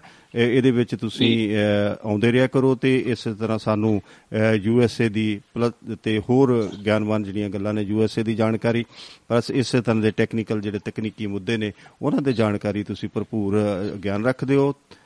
ਸੋ ਉਹ ਉਹ ਗਿਆਨ ਜਿਹੜਾ ਹੈਗਾ ਅਸੀਂ ਚਾਹਾਂਗੇ ਇੱਕ ਪਰਿਵਾਰ ਹੈ ਜਿਹੜਾ ਦੁਆਬਾ ਰੇਡੀਓ ਦੇ ਜਿਹੜੇ ਸਰੋਤੇ ਨੇ ਉਹ ਇੱਕ ਪਰਿਵਾਰ ਹੈ ਤੇ ਉਹ ਗਿਆਨ ਜਿਹੜਾ ਸਾਰਿਆਂ ਨਾਲ ਸਾਂਝਾ ਕਰਨਾ ਸਾਡਾ ਬਣਦਾ। ਸੋ ਬਹੁਤ ਬਹੁਤ ਧੰਨਵਾਦ ਤੁਹਾਡਾ ਜੀ ਤੁਸੀਂ ਸ਼ਾਮਲ ਹੋਇਓ ਇਸੇ ਤਰੀਕੇ ਨਾਲ ਸ਼ਾਮਲ ਹੁੰਦੇ ਰਹੋ। ਜੀ ਆਇਆਂ ਧੰਨਵਾਦ। ਬਹੁਤ। ਸਤਿ ਸ੍ਰੀ ਅਕਾਲ ਸਤਿ ਸ੍ਰੀ ਅਕਾਲ। ਜੀ ਸਤਿ ਸ੍ਰੀ ਅਕਾਲ।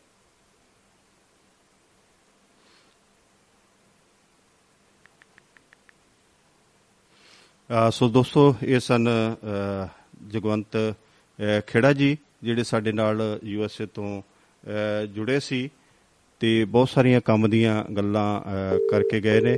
ਸੋ ਸਰਜੀਤ ਸਿੰਘ ਰਾਓ ਜੀ ਦੀ ਕਾਲ ਕੱਟੀ ਗਈ ਸੀ ਤੇ ਮੈਂ ਹੁਣ ਉਹਨਾਂ ਨੂੰ ਆਪਣੇ ਵੱਲੋਂ ਇਧਰੋਂ ਕਾਲ ਲਾ ਕੇ ਉਹਨਾਂ ਦਾ ਉਹਨਾਂ ਨੂੰ ਜੀ ਆਇਆਂ ਕਹਾਂਗਾ ਜੀ। ਸਤਿ ਸ੍ਰੀ ਅਕਾਲ ਜੀ ਸਰਜੀਤ ਸਿੰਘ ਰਾਓ ਸਾਹਿਬ ਜੀ ਮੇਰੇ ਵੀਰ ਜੀ ਸਤਿ ਸ੍ਰੀ ਅਕਾਲ ਜੀ ਸਤਿ ਸ੍ਰੀ ਅਕਾਲ। ਜੀ ਆਇਆਂ ਨੂੰ ਜੀ ਪ੍ਰੋਗਰਾਮ ਖਬਰਸਾਰ ਦੇ ਵਿੱਚ ਤੁਹਾਡਾ ਨਿੱਘਾ ਸਵਾਗਤ ਹੈ ਭਾਜੀ। ਸਤਿ ਸ੍ਰੀ ਅਕਾਲ ਚਾਲ ਸਾਹਿਬ। ਸਤਿ ਸ੍ਰੀ ਅਕਾਲ ਵੀਰ ਜੀ। ਓਏ ਵੈਸ਼ਨੂ ਜੀ ਸ਼ਰਮਾ ਜੀ ਸਤਿ ਸ੍ਰੀ ਅਕਾਲ ਸਤਿ ਸ੍ਰੀ ਅਕਾਲ ਜੀ ਸਤਿ ਸ੍ਰੀ ਅਕਾਲ ਜੀ। ਹਾਂਜੀ ਪ੍ਰੋਗਰਾਮ ਮੈਂ ਸੁਣ ਰਿਹਾ। ਪਹਿਲਾਂ ਤਾਂ ਸਾਰੇ ਹੀ ਮਾਣ ਮੱਤੇ ਸਰੋਤਿਆਂ ਨੂੰ ਪਿਆਰ ਭਰੀ ਸਤਿ ਸ੍ਰੀ ਅਕਾਲ ਆਦਾਬ ਤੇ ਨਮਸਕਾਰ ਜੀ। ਬਿਲਕੁਲ ਜੀ ਮੈਂ ਤੁਹਾਡੇ ਵੱਲੋਂ ਵੀ ਸਾਰੇ ਸਰੋਤਿਆਂ ਨੂੰ ਇਹ ਇਹੀ ਗੱਲ ਇਨ ਬਿਨ ਮੈਂ ਸਾਰੇ ਸਰੋਤਿਆਂ ਤੱਕ ਮੈਂ ਅਹ, ਪਹੁੰਚਾਵਾਂਗਾ ਜੀ। ਅਹ, ਕਿ ਤੁਹਾਡੀ ਜਿਹੜੀ ਹੈਗੀ ਆ ਜੋ ਤੁਹਾਡੀਆਂ ਵਿਸ਼ੇਸ ਨੇ ਤੁਹਾਡੀਆਂ ਬਲੇਸਿੰਗਸ ਨੇ ਸਾਰੇ ਸਰੋਤਿਆਂ ਤੱਕ ਇਹ ਪਹੁੰਚਦੀਆਂ। ਮੈਂ ਵੀ ਦੁਆਬਾ ਰੇਡੀਓ ਦੇ ਇਸ ਮੰਚ ਦੇ ਉੱਪਰੋਂ ਖਬਰਸਾਰ ਪ੍ਰੋਗਰਾਮ ਦੇ ਵਿੱਚੋਂ ਤੁਹਾਡੀਆਂ ਜਿਹੜੀਆਂ ਬਲੇਸਿੰਗਸ ਨੇ ਉਹ ਸਰੋਤਿਆਂ ਤੱਕ ਮੈਂ ਪਹੁੰਚਾ ਰਿਹਾ ਜੀ। ਹਾਂਜੀ। ਹਾਂਜੀ ਤੇ। ਆਪਾਂ ਅੱਜ ਗੱਲਬਾਤ ਕਰ ਰਹੇ ਹਾਂ ਖਬਰਸਾਰ ਹੈ ਨਾ? ਹਾਂ ਜੀ ਜੀ ਜੀ ਤੁਸੀਂ ਵੀ ਕੋਈ ਜਿਵੇਂ ਤੁਹਾਡੇ ਤੁਸੀਂ ਵੀ ਕੋਈ ਮੁੱਦਾ ਜਿਵੇਂ ਤੁਹਾਡੇ ਵੀ ਬਹੁਤ ਇੰਗਲੈਂਡ ਦੇ ਵਿੱਚ ਵੀ ਯੂਕੇ ਦੇ ਵਿੱਚ ਵੀ ਭਾਜੀ ਬਹੁਤ ਇੱਕ ਬਹੁਤ ਹੀ ਕਰੰਟ ਮੁੱਦਾ ਚੱਲ ਰਿਹਾ ਜਿਵੇਂ ਕਿ ਇੱਥੋਂ ਦੇ ਪ੍ਰਧਾਨ ਮੰਤਰੀ ਜਿਹੜੇ ਹੈਗੇ ਨੇ ਜੌਨਸਨ ਨੇ ਬੋਰਿਸ ਜੌਨਸਨ ਉਹਨਾਂ ਨੇ ਅਸਤੀਫਾ ਦਿੱਤਾ ਹੈ। ਤੁਹਾਡੇ ਵੀ ਇੱਥੇ ਰਾਜਨੀਤਿਕ ਕਾਫੀ ਉਤਲ-ਪੁਤਲ ਹੈ। ਤੇ ਮੈਂ ਚਾਹਾਂਗਾ ਜੇ ਤੁਸੀਂ 5-7 ਹਾਂਜੀ। ਮਿੰਟ ਤੁਸੀਂ ਸਾਡੇ ਨਾਲ ਉਹ ਆਪਣੇ ਇਸ ਦੇਸ਼ ਦੀ ਜੋ ਰਾਜਨੀਤੀ ਆ ਜੋ ਇੱਥੋਂ ਦਾ ਜੋ ਸਮੱਸਿਆਵਾਂ ਨੇ ਉਹਨਾਂ ਨਾਲ ਜੇ ਤੁਸੀਂ ਗੱਲਬਾਤ ਕਰੋ ਤੇ ਸਾਨੂੰ ਬਹੁਤ ਖੁਸ਼ੀ ਹੋਵੇਗੀ ਜੀ। ਹਾਂਜੀ ਉਹ ਕੀ ਆ ਜਿਹੜੀ ਕਿ ਮੌਜੂਦਾ ਗਵਰਨਮੈਂਟ ਆ ਉਹਨੂੰ ਟੋਰੀ ਪਾਰਟੀ ਜਾਂ ਕੰਜ਼ਰਵੇਟਿਵ ਪਾਰਟੀ ਕਹਿੰਦੇ ਆ। ਜੀ ਭਾਜੀ। ਤੇ ਉਹ ਜਿਹੜੀਆਂ ਥੋੜੀਆਂ ਬਹੁਤੀਆਂ ਗਲਤੀਆਂ ਕੀਤੀਆਂ ਸੀਗੀਆਂ ਉਹਨਾਂ ਜੋ ਮੌਜੂਦਾ ਆਪਣਾ ਪ੍ਰਾਈਮ ਮਿਨਿਸਟਰ ਸੀ ਸਾਡਾ। ਹਾਂਜੀ ਹਾਂਜੀ ਬੋਰਿਸ ਜੌਨਸਨ। ਉਹਨੂੰ ਮੰਨ ਲਿਆ ਸੀਗਾ ਕਿ ਮੈਂ ਗਲਤੀ ਕੀਤੀ ਆ ਮਾਫੀ ਵੀ ਮੰਗ ਲਈ ਸੀ ਬਿਲਕੁਲ, ਬਿਲਕੁਲ, ਬਿਲਕੁਲ। ਹੋਇਆ ਉਹਨਾਂ ਦੀ ਪਾਰਟੀ ਦਾ ਰੈਫਰੈਂਡਮ ਵੀ ਹੋਇਆ ਫਿਰ ਉਹਦੇ ਚੋਂ ਵੀ ਉਹਨੂੰ ਜ਼ਿਆਦਾ ਵੋਟਾਂ ਮਿਲ ਗਈਆਂ। ਹੂੰ। ਪਰ ਜਿਹੜੇ ਬੈਕ ਬੈਂਚਰ ਸੀ ਜਾਂ ਕੋਈ ਜਿਹੜੇ ਲੱਤਾਂ ਮਾਹ ਖਿੱਚਣ ਵਾਲੇ ਹੁੰਦੇ ਆ ਨਾ ਕਈ ਵਿੱਚ ਪਾਰਟੀਆਂ ਦੇ ਬਿਲਕੁਲ ਜੀ ਬਿਲਕੁਲ। ਉਹਨਾਂ ਦੀ ਇਹ ਪੂਰੀ ਕੋਸ਼ਿਸ਼ ਸੀ ਕਿ ਇਹ ਬੰਦਾ ਨਹੀਂ ਹੋਣਾ ਚਾਹੀਦਾ ਪਾਰਟੀ ਦਾ ਪ੍ਰਧਾਨ ਯਾਨੀ ਪ੍ਰਧਾਨ ਹੀ ਹੁੰਦਾ ਜਿਹੜਾ ਪ੍ਰੈਜ਼ੀਡੈਂਟ ਹਾਂ ਬਿਲਕੁਲ ਬਿਲਕੁਲ ਪ੍ਰਧਾਨ ਜੀ ਪੰਜਾਬੀ ਚ ਪ੍ਰਧਾਨ ਕਹਿ ਦਿੰਦੇ ਮਿਨਿਸਟਰ ਬਣਦਾ ਇੱਥੇ। ਤੇ ਉਹ ਕੁਝ ਇਹੋ ਜਿਹੀਆਂ ਗੱਲਾਂ ਸੀਗੀਆਂ ਇਹ ਜਿਹੜੀ ਕਿ ਉਹ ਫਿਰ ਪਾਰਟੀ ਵੀ ਬਦਨਾਮ ਵੀ ਹੋ ਗਈ ਪਰ ਮੈਂ ਜਿੱਦਾਂ ਮੈਂ ਇਹ ਦੇਖਿਆ ਕਿ ਜਿਹੜਾ ਕਿ ਸਮੇਂ ਦੇ ਦੌਰਾਨ ਜਿਹੜਾ ਚੱਲਿਆ ਸੀਗਾ ਬਹੁਤ ਭੈੜਾ ਸਮਾਂ ਆਪਣਾ ਆਇਆ ਆ ਹੋ ਹੱਲੇ ਆ ਹੋਰ ਆਣਾ ਆ। ਜੀ। ਤੇ ਆਪਣੇ ਜਿੱਦਾਂ ਕਹਿ ਲਓ ਕਿ ਕੋਵਿਡ ਦਾ ਦੌਰ ਚੱਲਿਆ ਸੀ। ਇਸ ਗਵਰਨਮੈਂਟ ਨੇ ਅੱਡੀਆਂ ਚੱਕ ਕੇ ਯਾਨੀ। ਕਿ ਲੋਨ ਲੈ ਕੇ ਵੀ ਕੰਟਰੀ ਨੂੰ ਬਚਾ ਲਿਆ ਲੋਕਾਂ ਨੂੰ ਭੁੱਖੇ ਨਹੀਂ ਰਹਿਣ ਦਿੱਤਾ ਸਾਰੇ ਪਾਸੇ। ਉਹਨਾਂ ਨੇ ਬਹੁਤ ਚੰਗਾ ਕੰਮ ਕੀਤਾ। ਇਹ ਸ਼ਲਾਘਾ ਦੇ ਯੋਗ ਆ ਈਵਨ ਆਪੋਜੀਸ਼ਨ ਨੇ ਵੀ ਇਹਨਾਂ ਨੂੰ ਕਿਹਾ ਕਿ ਤੁਸੀਂ ਬਹੁਤ ਚੰਗਾ ਕੰਮ ਕੀਤਾ। ਜੀ ਬਿਲਕੁਲ। ਤੇ ਸਾਡੇ ਹੁਣ ਇਹ ਉਹ ਫਿਰ ਉਹਨੂੰ ਜਦੋਂ ਜਦੋਂ ਜਦੋਂ ਤੁਸੀਂ ਕਿਸੇ ਤੇ ਜ਼ਿਆਦਾ ਤੌਮਤ ਲਾਓ ਜਾਂ ਉਹਦੀਆਂ ਲੱਤਾਂ ਬਾਹਾਂ ਖਿੱਚੋ ਫਿਰ ਅਗਲਾ ਕਹਿੰਦਾ ਆਸ਼ਕੀ ਸਬਰ ਤਲਬ। ਜੀ ਜੀ ਕਿ ਤੁਸੀਂ ਲੀਡਰ ਚੁਣ ਲਓ ਉਦੋਂ ਤੱਕ ਮੈਂ ਹੈਗਾ ਆ। ਜਦੋਂ ਤੁਸੀਂ ਲੀਡਰ ਚੁਣ ਜਾਓਗੇ ਮੈਂ ਛੱਡ ਦਊਂਗਾ। ਪਰ ਉਹਨੇ ਇੱਕ ਗੱਲ ਫੇਰ ਕਹਿਤੀ ਆ। ਹੂੰ। ਉਹ ਕਹਿੰਦਾ ਦੇਖ ਲਓ ਇਹ ਜਿਨ੍ਹਾਂ ਦੇ ਪਿੱਛੇ ਲੱਗ ਕੇ ਨਾ ਤੁਸੀਂ ਮੈਨੂੰ ਕਢਾ ਰਹੇ ਆ ਤੁਸੀਂ ਹੋਰ ਹੋਰ ਡਰਾਮਾ ਦੇਖਿਓ ਕੀ ਹੋ ਰਿਹਾ ਫੇ ਅੱਗੇ। ਜੀ ਜੀ ਜੀ ਜੀ ਬਿਲਕੁਲ ਬਿਲਕੁਲ। ਤੇ ਹੁਣ ਉਹਦੇ ਵਿੱਚ 8 ਕੰਟੈਂਡਰ ਆ ਗਏ ਆ ਜਿਹਦੇ। ਵਿੱਚੋਂ ਤਿੰਨ ਬੰਦੇ ਜਿਹੜੇ ਏਸ਼ੀਅਨ ਦੱਸੇ ਜਾਂਦੇ ਆ। ਹਾਂ ਮੇਰੇ ਖਿਆਲ ਤਿੰਨ ਜਾਂ ਚਾਰ ਬੰਦੇ ਜਿਹੜੇ ਹੈਗੇ ਆ ਉਹ ਭਾਰਤੀ ਮੂਲ ਚਾਰ ਬੰਦੇ ਨਾ ਤੇ ਬਾਕੀ ਇੱਕ ਕਾਲਾ ਵੀ ਨਹੀਂ ਕਾਲਾ ਨਹੀਂ ਇੱਕ ਲੇਡੀ ਕੋਈ ਹਾਂ ਲੇਡੀ ਹੈ ਇੱਕ। ਲੇਡੀ ਹਾਂ ਇੱਕ ਲੇਡੀ ਹੈ ਤਿੰਨ ਬਾਕੀ ਜਿਹੜੇ ਤਿੰਨ ਆ ਉਹ ਇੰਗਲਿਸ਼ ਬ੍ਰਿਟਿਸ਼ ਹੀ ਆ। ਜੀ। ਤੇ ਉਹ ਹੁਣ ਦੇਖੋ ਕੀ ਹੋ ਰਿਹਾ ਆ ਕਿ ਕੌਣ ਜਿੱਤਦਾ ਜਿਹੜਾ ਜਿੱਤ ਗਿਆ ਉਹਨੂੰ ਫਿਰ ਸਿਰਦਰਦੀ ਤਾਂ ਬਹੁਤ ਹੋਏਗੀ ਕਿਉਂਕਿ ਨਵਾਂ ਨਵਾਂ ਹੈ ਉਹਦਾ। ਉਹ ਤਾਂ ਦੋ ਇਲੈਕਸ਼ਨ ਜਿੱਤ ਕੇ ਵੀ ਆਪਣਾ ਐਕਸਪੀਰੀਅੰਸ ਸੀਗਾ ਉਹਦਾ। ਹੁਣ ਨਵੇਂ ਲਈ ਇਹ ਔਖਾ ਆ ਇੱਕ ਕੋਈ ਜਰਮੀ ਜਰਮੀ ਜਰਮੀ ਜਰਮੀ ਕਹਿੰਦੇ ਆ ਉਹਨੂੰ। ਮੈਨੂੰ ਉਹਦਾ ਨਾਂ ਨਹੀਂ ਪੂਰਾ ਪਤਾ। ਉਹ ਫੇਵਰਟ ਜਾ ਰਿਹਾ ਵੈਸੇ। ਉਹ ਕਿਉਂਕਿ ਲਾਸਟ ਜਿਹੜਾ ਇਹ ਇਹਨਾਂ ਦਾ ਹੋਇਆ ਸੀ ਨਾ ਟੋਰੀ ਪਾਰਟੀ ਦਾ ਰੈਫਰੈਂਡਮ ਉਹਦੇ ਵਾਸਤੇ। ਇਹ ਪ੍ਰੈਜ਼ੀਡੈਂਟ ਵਾਸਤੇ ਤੇ ਉਹ ਸੈਕੰਡ ਆਇਆ ਸੀਗਾ। ਹੁਣ। ਉਹਨੂੰ ਫੇਵਰਟ ਰਹੇ ਆ। ਤੇ ਬਾਕੀ ਦੇਖ ਲਓ ਗਵਰਨਮੈਂਟਾਂ ਦਾ ਉਥਲ ਪੁਥਲ ਦਾ ਪਤਾ ਨਹੀਂ ਲੱਗਦਾ ਹੈਗਾ। ਇਹ ਸਾਰੇ ਪਾਸੇ ਸੇਮ ਹੀ ਆ। ਬਿਲਕੁਲ ਬਿਲਕੁਲ। ਇਹ ਕਿਉਂਕਿ ਇਹ ਤਾਂ ਤੁਸੀਂ ਆਪ ਭਲੀ ਭਾਂਤੀ ਵੀ ਜਾਣੂ ਹੋ ਮੇਰੇ ਤੋਂ ਜ਼ਿਆਦਾ ਤੁਹਾਨੂੰ ਐਕਸਪੀਰੀਅੰਸ ਆ ਤੁਸੀਂ ਜ਼ਿਆਦਾ ਪੜ੍ਹੇ ਆ ਕਿ ਦੇਖ ਤੁਸੀਂ ਲਓ ਬਹੁਤ ਸਿਆਣੇ ਹਾਂ। ਸਦੀਆਂ ਤੋਂ ਮਹਾਰਾਜੇ ਜਿਹੜੇ ਕਿ ਇੰਨੀ ਤਾਕਤ ਦੇ ਵੀ ਹੋਏ ਉਹਨਾਂ ਨੂੰ ਉਹਨਾਂ ਦਾ ਵੀ ਰਾਜ ਪਲਟੀ ਹੋ ਗਿਆ। ਜੀ ਬਿਲਕੁਲ ਬਿਲਕੁਲ। ਤੇ ਪਰ ਦੇਖਿਆ ਜਾਵੇ ਇਸ ਜੋ ਮੁਲਕ ਦੇ ਹਿਸਾਬ ਨਾਲ ਇਹ ਹੋ ਰਿਹਾ ਆ ਇਹ ਸਹੀ ਇਹਨਾਂ ਨੇ ਉਹ ਜਿਹੜਾ ਵੀ ਕੋਈ ਗਲਤੀ ਕਰਦਾ ਉਹ ਮੰਨ ਜਾਂਦਾ ਇੱਥੇ। ਸਾਡੇ ਵਾਂਗੂ ਰਾਓ ਸਾਹਿਬ ਥੋੜਾ ਮਾਈਕ ਦੇ ਥੋੜਾ ਜਿਹਾ ਨੇੜੇ ਹੋਣ ਦੀ ਜ਼ਰੂਰਤ ਹੈ ਥੋੜਾ ਜਿਹਾ ਹਾਂਜੀ। ਜੀ ਹਾਂਜੀ ਬਿਲਕੁਲ ਬਿਲਕੁਲ ਹੁਣ ਠੀਕ ਹੈ ਆ ਕਿ ਇਹਨਾਂ ਮੁਲਕਾਂ ਦੇ ਵਿੱਚ ਜੇ ਕੋਈ ਗਲਤੀ ਕਰਦਾ ਈਵਨ ਕੋਈ ਪਬਲਿਕ ਦਾ ਮੈਂਬਰ ਕਰਦਾ ਜਾਂ ਕੋਈ ਮਿਨਿਸਟਰ ਕਰਦਾ ਜਾਂ ਕੋਈ ਐਮਪੀ ਕਰਦਾ ਜਾਂ ਕੋਈ ਕਾਉਂਸਲਰ ਕਰਦਾ ਕੋਈ। ਕਿਸੇ ਵੀ ਤਰ੍ਹਾਂ ਦਾ ਕੋਈ ਕਰਦਾ ਉਹਨੂੰ ਇੱਕੋ ਜਿਹੇ ਰਾਈਟ ਨਾਲ ਉਹਨੂੰ ਲਾਅ ਦੇ ਨਾਲ ਉਹਨੂੰ ਸਜ਼ਾ ਮਿਲਦੀ ਆ। ਸਾਰੇ ਇਹ ਨਹੀਂ ਕਿ ਉਹ ਬਈ ਐਮਪੀ ਆ ਤਾਂ ਕਾਨੂੰਨ। ਸਾਰਿਆਂ ਲਈ ਕਾਨੂੰਨ ਸਾਰਿਆਂ ਲਈ ਇੱਕ ਆ ਹਾਂਜੀ। ਕਾਨੂੰਨ ਸਾਰਿਆਂ ਲਈ ਬਰਾਬਰ ਆ ਇੱਥੇ ਕੁਛ ਵੀ। ਹੋ ਜਾਵੇ। ਹਾਂਜੀ ਹਾਂਜੀ ਹਾਂਜੀ। ਤੇ ਬਾਕੀ ਆਪਾਂ ਗੱਲ ਕ ਸੁਣ ਰਹੇ ਸੀਗੇ ਇੰਡੀਆ ਦੀ ਇੰਡਸਟਰੀ ਦੀ। ਜੀ ਜੀ। ਪਿੱਛੇ ਜੇ ਤਾਂ ਬੜਾ ਰੌਲਾ ਪਿਆ ਸੀਗਾ ਕਿ ਬਈ ਇੰਡਸਟਰੀ ਲਾਵਾਂਗੇ ਫਲਾਨਾ ਕਰਾਂਗੇ ਜਦੋਂ ਵੋਟਾਂ ਆਣੀਆਂ ਸੀਗੀਆਂ। ਤੇ ਹੁਣ ਸਾਰੇ ਇੱਕ ਦੂਜੇ ਦੀਆਂ ਲੱਤਾਂ ਵਾਹ ਖਿੱਚਣ ਡਏ ਦੇਖੋ ਸਾਹਿਬ ਗੱਲ ਇਸੇ ਮੁੱਦੇ ਤੇ ਚੱਲ ਰਹੀ ਸੀਗੀ ਕਿ ਜਦੋਂ ਹਾਂਜੀ। ਇਹ ਪਹਿਲਾਂ ਇਹ ਜਿਹੜਾ ਇਹ ਪ੍ਰੋਜੈਕਟ ਦੀ ਅਸੀਂ ਗੱਲ ਕਰ ਰਹੇ ਸੀ ਕਿ ਵੈਸ਼ਨੂ ਸ਼ਰਮਾ ਜੀ ਨਾਲ ਜਿਹੜੀ ਮੇਰੀ ਗੱਲਬਾਤ ਹੋ ਰਹੀ ਟਿੱਪਣੀ ਕਰ ਰਹੇ ਸੀ ਉਹ। ਇਹ ਪ੍ਰੋਜੈਕਟ ਜਿਹੜਾ ਹੈਗਾ ਇਹ ਕਾਂਗਰਸ ਦੇ ਵਿੱਚ ਕੈਪਟਨ ਅਮਰਿੰਦਰ ਸਿੰਘ ਜੀ ਨੇ ਇਹ ਪ੍ਰੋਜੈਕਟ ਲਿਆਂਦਾ ਸੀਗਾ ਜੀ। ਤੇ ਅੱਜ ਬੜੀ ਹੈਰਾਨਗੀ ਵਾਲੀ ਗੱਲ ਹੈਗੀ ਕਿ ਉਹਨਾਂ ਨੇ ਇਹ ਪ੍ਰੋਜੈਕਟ ਲਿਆਂਦਾ ਸੀਗਾ। ਤੇ ਉਸੇ ਉਹਨਾਂ ਦੀ ਉਹਨਾਂ ਦੀ ਉਹਨਾਂ ਦੀ ਉਹੀ ਕਾਂਗਰਸ ਦੇ ਜਿਹੜੇ ਐਮਐਲਏ ਆ ਉਹ ਉਹਦੀ ਨਹੀਂ ਐਮਐਲਏ ਜੀ ਕਾਂਗਰਸ ਦਾ ਪ੍ਰਧਾਨ ਜਿਹੜੇ ਨੇ ਰਾਜਾ ਬੜਿੰਗ ਜੀ ਉਹ ਮੋਰਨੇ ਵਿੱਚ ਨੇ ਜੀ।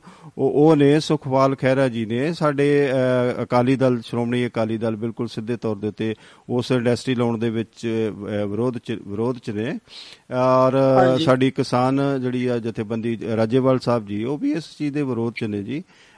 ਇਹ ਪਤਾ ਨਹੀਂ ਅਹ, ਉਹ ਬਿਲਕੁਲ ਕਿਉਂ ਇਹਨਾਂ ਲੋਕਾਂ ਨੂੰ ਅਹ, ਲੱਗਦਾ ਹੈ ਕਿ ਅਸੀਂ ਜਿਹੜਾ ਪੰਜਾਬ ਜਿਵੇਂ ਤੁਸੀਂ ਗੱਲ ਕੀਤੀ ਨੇ ਕਿ ਪੰਜਾਬ ਨੂੰ ਅਸੀਂ ਅਹ, ਇਸ ਗੱਲ ਦੇ ਉੱਪਰ ਕ- ਅਹ, ਕੰਗਾਲੀ ਦੇ ਹਾਲਤ ਵਿੱਚ ਖੜਾ ਕਰ ਦੇਣਾ। ਅਹ, ਸਗੋਂ ਬਹੁਤੀ ਅੱਛੀ ਗੱਲ ਨਹੀਂ ਹੈ ਕਿ ਕਿ ਜੇ ਇੱਕ ਪ੍ਰੋਜੈਕਟ ਦੀ ਗੱਲ ਕਰਦਾ ਉਹ ਇੰਡਸਟਰੀ ਜੇ ਉਹਨਾਂ ਨੇ ਵਾਅਦਾ ਕੀਤਾ ਤੇ ਮੈਨੂੰ ਲੱਗਦਾ ਕਿ ਉਹਨਾਂ ਨੇ ਵਾਅਦਾ ਆਪਣਾ ਪੂਰਾ ਕੀਤਾ ਕਿ ਚਲੋ ਅਸੀਂ ਇੰਡਸਟਰੀ ਪੰਜਾਬ ਦੇ ਵਿੱਚ ਲਾਈਏ। ਜੇ ਕੋਈ ਪ੍ਰੋਜੈਕਟ ਸ਼ੁਰੂ ਕੀਤਾ ਕਿਸੇ ਸਰਕਾਰ ਨੇ ਉਹਨੂੰ ਅਸੀਂ ਅਹ, ਪੂਰਾ ਕਰੀਏ। ਅਹ, ਤੇ ਸੋ ਇੱਕ ਗੱਲ ਮੈਂ ਥੋੜੀ ਜਿਹੀ ਤੁਹਾਡੇ ਕੋਲ ਹੋਰ ਪੁੱਛਣੀ ਸੀਗੀ। ਜਿਹੜਾ ਬੋਰਿਸ ਜੌਨਸਨ ਬਾਰੇ। ਕਿ ਉਹਨਾਂ ਨੇ ਜਦੋਂ ਇੱਕ ਬੜੇ ਭਰੇ ਮਨ ਨਾਲ ਜਦੋਂ ਉਹਨਾਂ ਨੇ ਅਸਤੀਫਾ ਦਿੱਤਾ ਉਹਨਾਂ ਨੇ ਕਿਹਾ ਕਿ ਮੈਂ ਦੁਨੀਆ ਦਾ ਜਿਹੜੀ ਬਿਹਤਰੀਨ ਜਿਹੜੀ ਨੌਕਰੀ ਸੀਗੀ ਇਹਦੇ ਤੋਂ ਮੈਂ ਆਪਣੇ ਆਪ ਨੂੰ ਲਾਂਭੇ ਕਰ ਰਿਹਾ। ਔਰ ਅਸਤੀਫਾ ਦੇਣ ਤੋਂ ਬਾਅਦ ਉਹਨਾਂ ਨੇ ਕਿਹਾ ਕਿ ਮੈਂ ਸਿੱਖਾਂ ਕੋਲੋਂ ਕੁਝ ਮੁਆਫੀ ਮੰਗਦਾ ਜਾਂ ਮੈਂ ਉਹਨਾਂ ਤੋਂ ਅਪੋਲੋਜਾਈਜ਼ ਹਾਂ ਉਹ ਉਹ ਕੀ ਮੁੱਦਾ ਹੈ ਜੇ ਕੋਈ ਤੁਹਾਡੇ ਕੋਲ ਜਾਣਕਾਰੀ ਹੋਵੇ ਤਾਂ ਉਹ ਮੈਨੂੰ ਜਰੂਰ ਸਾਡੇ ਸਰੋਤਿਆਂ ਨਾਲ ਸਾਂਝੀ ਕਰਿਓ ਕਿ ਉਹਨਾਂ ਨੇ ਖਾਸ ਤੌਰ ਤੇ ਸਿੱਖਾਂ ਨੂੰ ਕਿਉਂ ਕਿਹਾ ਕਿ ਉਹ ਉਹਨਾਂ ਤੋਂ ਮੈਂ ਉਹਨਾਂ ਦਾ ਧੰਨਵਾਦ ਵੀ ਕੀਤਾ ਤੇ ਉਹਨਾਂ ਤੋਂ ਥੋੜਾ ਜਿਹਾ ਇਸ ਤਰ੍ਹਾਂ ਵੀ ਕਿਹਾ ਕਿ ਉਹ ਮੈਂ ਉਹਨਾਂ ਦਾ ਧੰਨਵਾਦ ਵੀ ਕਰਦਾ ਤੇ ਮੇਰੇ ਜ਼ਿਹਨ ਦੇ ਵਿੱਚ ਨਹੀਂ ਆਈ ਉਦਾਂ ਉਹ ਉਹਨ ਇੰਨਾ ਜ਼ਰੂਰ ਮੈਂ ਸੁਣਿਆ ਕਿ ਮੈਨੂੰ ਉਹ ਸਿੱਖਾਂ ਦਾ ਮੁੱਦਾ ਮੈਂ ਕੋਈ ਸੁਣੀ ਨਹੀਂ ਉਹਦੇ ਬਾਰੇ ਗੱਲ। ਐਵੇਂ ਮੈਂ ਕਹਾਂ ਕਿ ਬਈ ਮੈਂ ਸੁਣੀ ਸੀ ਤੇ ਮੈਂ ਨਹੀਂ ਅੰਤਰਰਾਸ਼ਟਰੀ ਜਿਹੜੀ ਖਬਰ ਅੰਤਰਰਾਸ਼ਟਰੀ ਜਿਹੜੀ ਖਬਰਾਂ ਨੇ ਚਰਚਾ ਨੇ ਉਹ ਕਿਉਂਕਿ ਸਾਡੇ ਇਹ ਪੰਜਾਬ ਨਾਲ ਜੁੜਿਆ ਮਸਲਾ ਹੈ ਜਾਂ ਅਸੀਂ ਇਹ ਕਹੀਏ ਕਿ ਜੇ ਇਹਦੇ ਇਹਨਾਂ ਦੇ ਵਿਰੋਧੀ ਨੇ ਕਿ ਸਾਡੇ ਉਹ ਭਾਰਤੀ ਮੂਲ ਦੇ ਲੋਕ ਨੇ ਤਾਂ ਕਰਕੇ ਥੋੜੀ ਜਿਹਾ ਜਿਹੜਾ ਦਿਲਚਸਪੀ ਬਣ ਜਾਂਦੀ ਆ। ਤੇ ਪੰਜਾਬ ਨਾਲ ਜਿਵੇਂ ਕਿ ਸਿੱਖਾਂ ਦੀ ਉਹਨਾਂ ਨੇ ਗੱਲ ਕੀਤੀ ਆ ਤੇ ਫਿਰ ਉਹ ਸਿੱਖਾਂ ਨਾਲ ਜਦੋਂ ਇੰਨਾ ਜ਼ਰੂਰ ਸੁਣਿਆ ਕਿ ਉਹਨ ਇਹ ਕਿਹਾ ਸੀਗਾ ਕਿ ਅਸੀਂ ਜਿੱਦਾਂ ਕਹ ਲੋ ਕਿ ਉਹ ਬ੍ਰੈਕਸਿਟ ਵੀ ਨਹੀਂ ਕੀਤਾ ਨਾ। ਹਾਂ ਹਾਂ ਉਹ ਕਹਿ ਰਿਹਾ ਸੀ ਵੀ ਮੈਂ ਬਹੁਤ ਥੈਂਕ ਯੂ ਆ ਤੁਹਾਡਾ ਕਰਦਾ ਤੁਸੀਂ ਆਪੋਜੀਸ਼ਨ ਹੁੰਦਿਆਂ ਵੀ ਲੇਬਰ ਦੇ ਬੰਦਿਆਂ ਨੇ ਸਾਡਾ ਸਾਥ ਦਿੱਤਾ ਬ੍ਰੈਕਸਿਟ ਹੋਣ ਲਈ। ਜੀ ਜੀ ਦੂਜੀ ਗੱਲ ਉਹ ਇਹ ਕਹੀ ਸੀ ਕਿ ਅਸੀਂ ਦੁਬਾਰਾ ਐਕਸ਼ਨ ਵੀ ਜਦੋਂ ਜਿੱਤੇ ਆ ਉਹਦੇ ਵੀ ਸਾਨੂੰ ਆਪੋਜੀਸ਼ਨ ਦੇ ਬਹੁਤ ਵੋਟਾਂ ਮਿਲੀਆਂ ਕਿਉਂਕਿ ਇਹਨਾਂ ਦੀਆਂ ਵੋਟਾਂ ਦੇ ਵਿੱਚ ਇਜ਼ਾਫਾ ਹੋ ਗਿਆ। ਇਹਦਾ ਮਤਲਬ ਇਹਨਾਂ ਨੇ ਲਾਇਆ ਸੀ ਹਿਸਾਬ ਕਿ ਸਾਨੂੰ ਉਹ ਜਿਹੜੇ ਜਿੱਦਾਂ ਦੂਜੀਆਂ ਪਾਰਟੀਆਂ ਦੇ ਵਿੱਚੋਂ ਬਹੁਤ ਵੋਟਾਂ ਆ ਗਈਆਂ ਆ ਉਹਨਾਂ ਦਾ ਥੈਂਕਸ ਵੀ ਇਹਨ ਕੀਤਾ ਸੀਗਾ। ਉਹ ਇਸ ਕਰਕੇ ਕਿ ਤੁਸੀਂ ਮੈਨੂੰ ਚੁਣਿਆ ਮੇਰੀ ਤੁਸੀਂ ਸਾਡੀ ਗਵਰਨਮੈਂਟ ਨੂੰ ਚੁਣਿਆ ਸਾਡੇ ਬੰਦਿਆਂ ਨੂੰ ਚੁਣਿਆ। ਜੀ। ਤੇ ਮੇਰੇ ਬੰਦਿਆਂ ਨੇ ਮੈਨੂੰ ਐਜ਼ ਅ ਪ੍ਰਾਈਮ ਮਿਨਿਸਟਰ ਚੁਣਿਆ ਤਾਂ ਉਹ ਇਸ ਪੱਖੋਂ ਥੈਂਕ ਯੂ ਕੀਤਾ ਸੀ ਮੇਰਾ ਖਿਆਲ। ਬਿਲਕੁਲ ਜੀ ਬਿਲਕੁਲ ਜੀ। ਤੁਸੀਂ ਬੜੀ ਭਰਪੂਰ ਜਾਣਕਾਰੀ ਦਿੱਤੀ ਔਰ ਮੈਨੂੰ ਸਾਡੇ ਇਸ ਪ੍ਰੋਗਰਾਮ ਨੂੰ ਤੁਸੀਂ ਚਾਰ ਚੰਨ ਲਾਇਆ ਜੀ ਆਸ਼ੀਰਵਾਦ ਦਿੱਤਾ ਤੁਸੀਂ।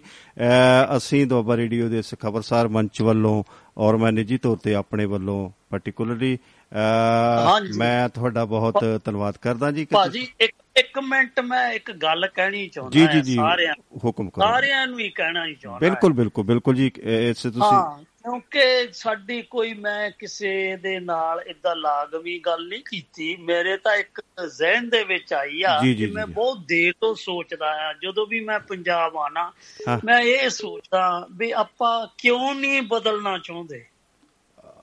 ਹਾਂ ਇਹ ਹਰ ਬੰਦੇ ਨੂੰ ਹਮ ਨਹੀਂ ਸੁਧਰेंगे ਹਮ ਨਹੀਂ ਸੁਧਰेंगे ਹਾਂ ਹਾਂ। ਆਪਾਂ ਕਿਉਂ ਨਹੀਂ ਬਦਲਣਾ ਚਾਹੁੰਦੇ? ਮੈਂ ਇਹ ਕੁਐਸਚਨ ਕਰਦਾ ਤੇ ਮੈਨੂੰ ਪਲੀਜ਼ ਇਹਦੇ ਬਾਰੇ ਮੈਨੂੰ ਹੱਲੇ ਤਾਈਂ ਸਮਝ ਨਹੀਂ ਲੱਗੀ ਕਿ ਆਪਾਂ ਕਿਉਂ ਨਹੀਂ ਬਦਲਣਾ ਚਾਹੁੰਦੇ?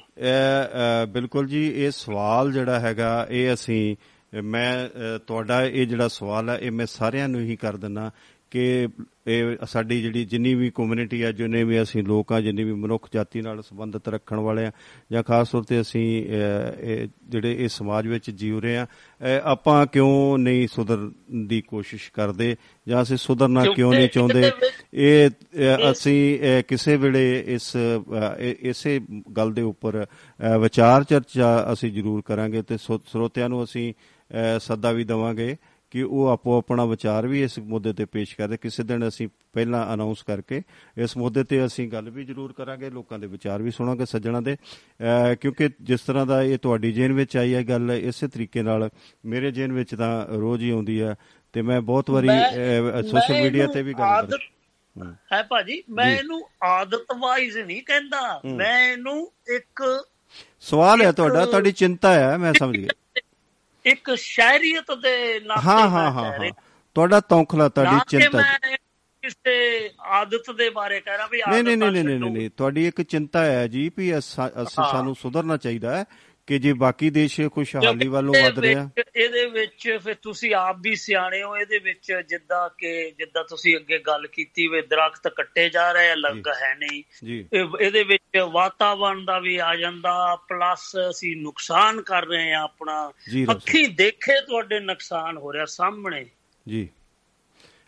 ਤੇ ਕੋਸ਼ਿਸ਼ ਕੋਈ ਵੀ ਨਹੀਂ ਕਰ ਰਿਹਾ ਹੈਗਾ ਨਾ ਗਵਰਨਮੈਂਟਾਂ ਕਰ ਰਹੀਆਂ ਤੇ ਨਾ ਪਬਲਿਕ ਕਰ ਰਹੀ ਆ ਪਬਲਿਕ ਤਾਂ ਉਹ। ਝੰਡੇ ਲੈ ਕੇ ਹੁਣ ਜਾਂ ਮੁਜ਼ਾਰੇ ਲਾਣ ਜੋਗੇ ਰਹਿ ਗਏ ਆ ਬਸ ਇਹ ਸਾਰੇ ਲੇਜ਼ੀ ਹੋ ਗਏ ਆ ਜੀ ਮੰਨੋ ਜਾਂ ਨਾ ਮੰਨੋ ਮੈਨੂੰ ਬਹੁਤ ਜਿੱਦਾਂ ਦੁੱਖ ਨਾਲ ਕਹਿਣਾ ਪੈ ਰਿਹਾ ਕਿ ਆਪਾਂ ਮਿਹਨਤ ਕਰਕੇ ਚਲੋ ਸਾਨੂੰ ਇੱਕ ਗੱਲ ਦੀ ਚਲੋ ਖੁਸ਼ੀ ਆ ਕਿ ਤੁਸੀਂ ਚਲੋ ਜਿਹੜੇ ਲੋਕਾਂ ਦਾ ਮੈਂ ਪਹਿਲਾਂ ਨਾਮ ਜ਼ਿਕਰ ਕੀਤਾ ਕਿ ਤੁਸੀਂ ਸਾਡੇ ਪੰਜਾਬ ਦੇ ਔਰ ਚੰਗੀ ਸੋਚ ਰੱਖਣ ਵਾਲੇ ਲੋਕੋ ਔਰ ਚੰਗੇ ਚੰਗੇ ਦੇਸ਼ਾਂ ਵਿੱਚ ਬੈਠੇ ਹੋ। ਇਸੇ ਕਰਕੇ ਤੁਹਾਡੀ ਜਿਹੜੀ ਸੋਚ ਹੈ ਉਹ ਸ਼ਾਰਪ ਹੋ ਚੁੱਕੀ ਆ ਤਿੱਖੀ ਹੋ ਚੁੱਕੀ ਆ ਔਰ ਤੁਸੀਂ ਕੁਝ ਕਰਨ ਦੇ ਸਮਰੱਥ ਹੋ। ਬੜਾ ਯੋਗਦਾਨ ਹੁੰਦਾ ਜੀ ਸਾਡੇ ਐਨ ਆਰ ਐਸ ਦਾ ਨਾ। ਜਦੋਂ ਵੀ ਕਿਤੇ ਕੋਈ ਇਲੈਕਸ਼ਨ ਨਹੀਂ, ਹੁੰਦੀ ਹੈ ਨਹੀਂ। ਉਹ ਬੜਾ ਸਿਆਣ ਸਿਆਣ ਸਿਆਣਪਾ ਨਹੀਂ ਤੁਹਾਡੀ। ਨਹੀਂ ਭਾਜੀ ਭਾਜੀ ਗੱਲ ਸੁਣੋ। ਸਿਰਫ ਤੇ ਸਿਰਫ ਐਨ ਆਰ ਆਈ ਨੇ ਨਹੀਂ ਕੁਝ ਕਰਨਾ ਤੁਹਾਨੂੰ ਵੀ ਕਰਨਾ ਪੈਣਾ। ਬਿਲਕੁਲ ਜੀ ਬਿਲਕੁਲ। ਤੁਸੀਂ ਐਕਚੁਅਲੀ ਅਸਲ ਵਿੱਚ ਕੀ ਹੈਗਾ ਕਿ ਤੁਸੀਂ ਉੱਥੋਂ ਚੰਗੀ ਸੋਚ ਅ, ਲੈ ਕੇ ਆਉਂਦੇ ਹੋ। ਤੁਹਾਡੇ ਜੇਨ ਵਿੱਚ ਤਾਂ ਹੀ ਗੱਲ ਆਉਂਦੀ ਹੈ ਕਿ ਤੁਸੀਂ ਉਸ ਅੱਛੇ ਵਾਤਾਵਰਣ ਦੇ ਵਿੱਚ ਰਹਿੰਦੇ ਹੋ।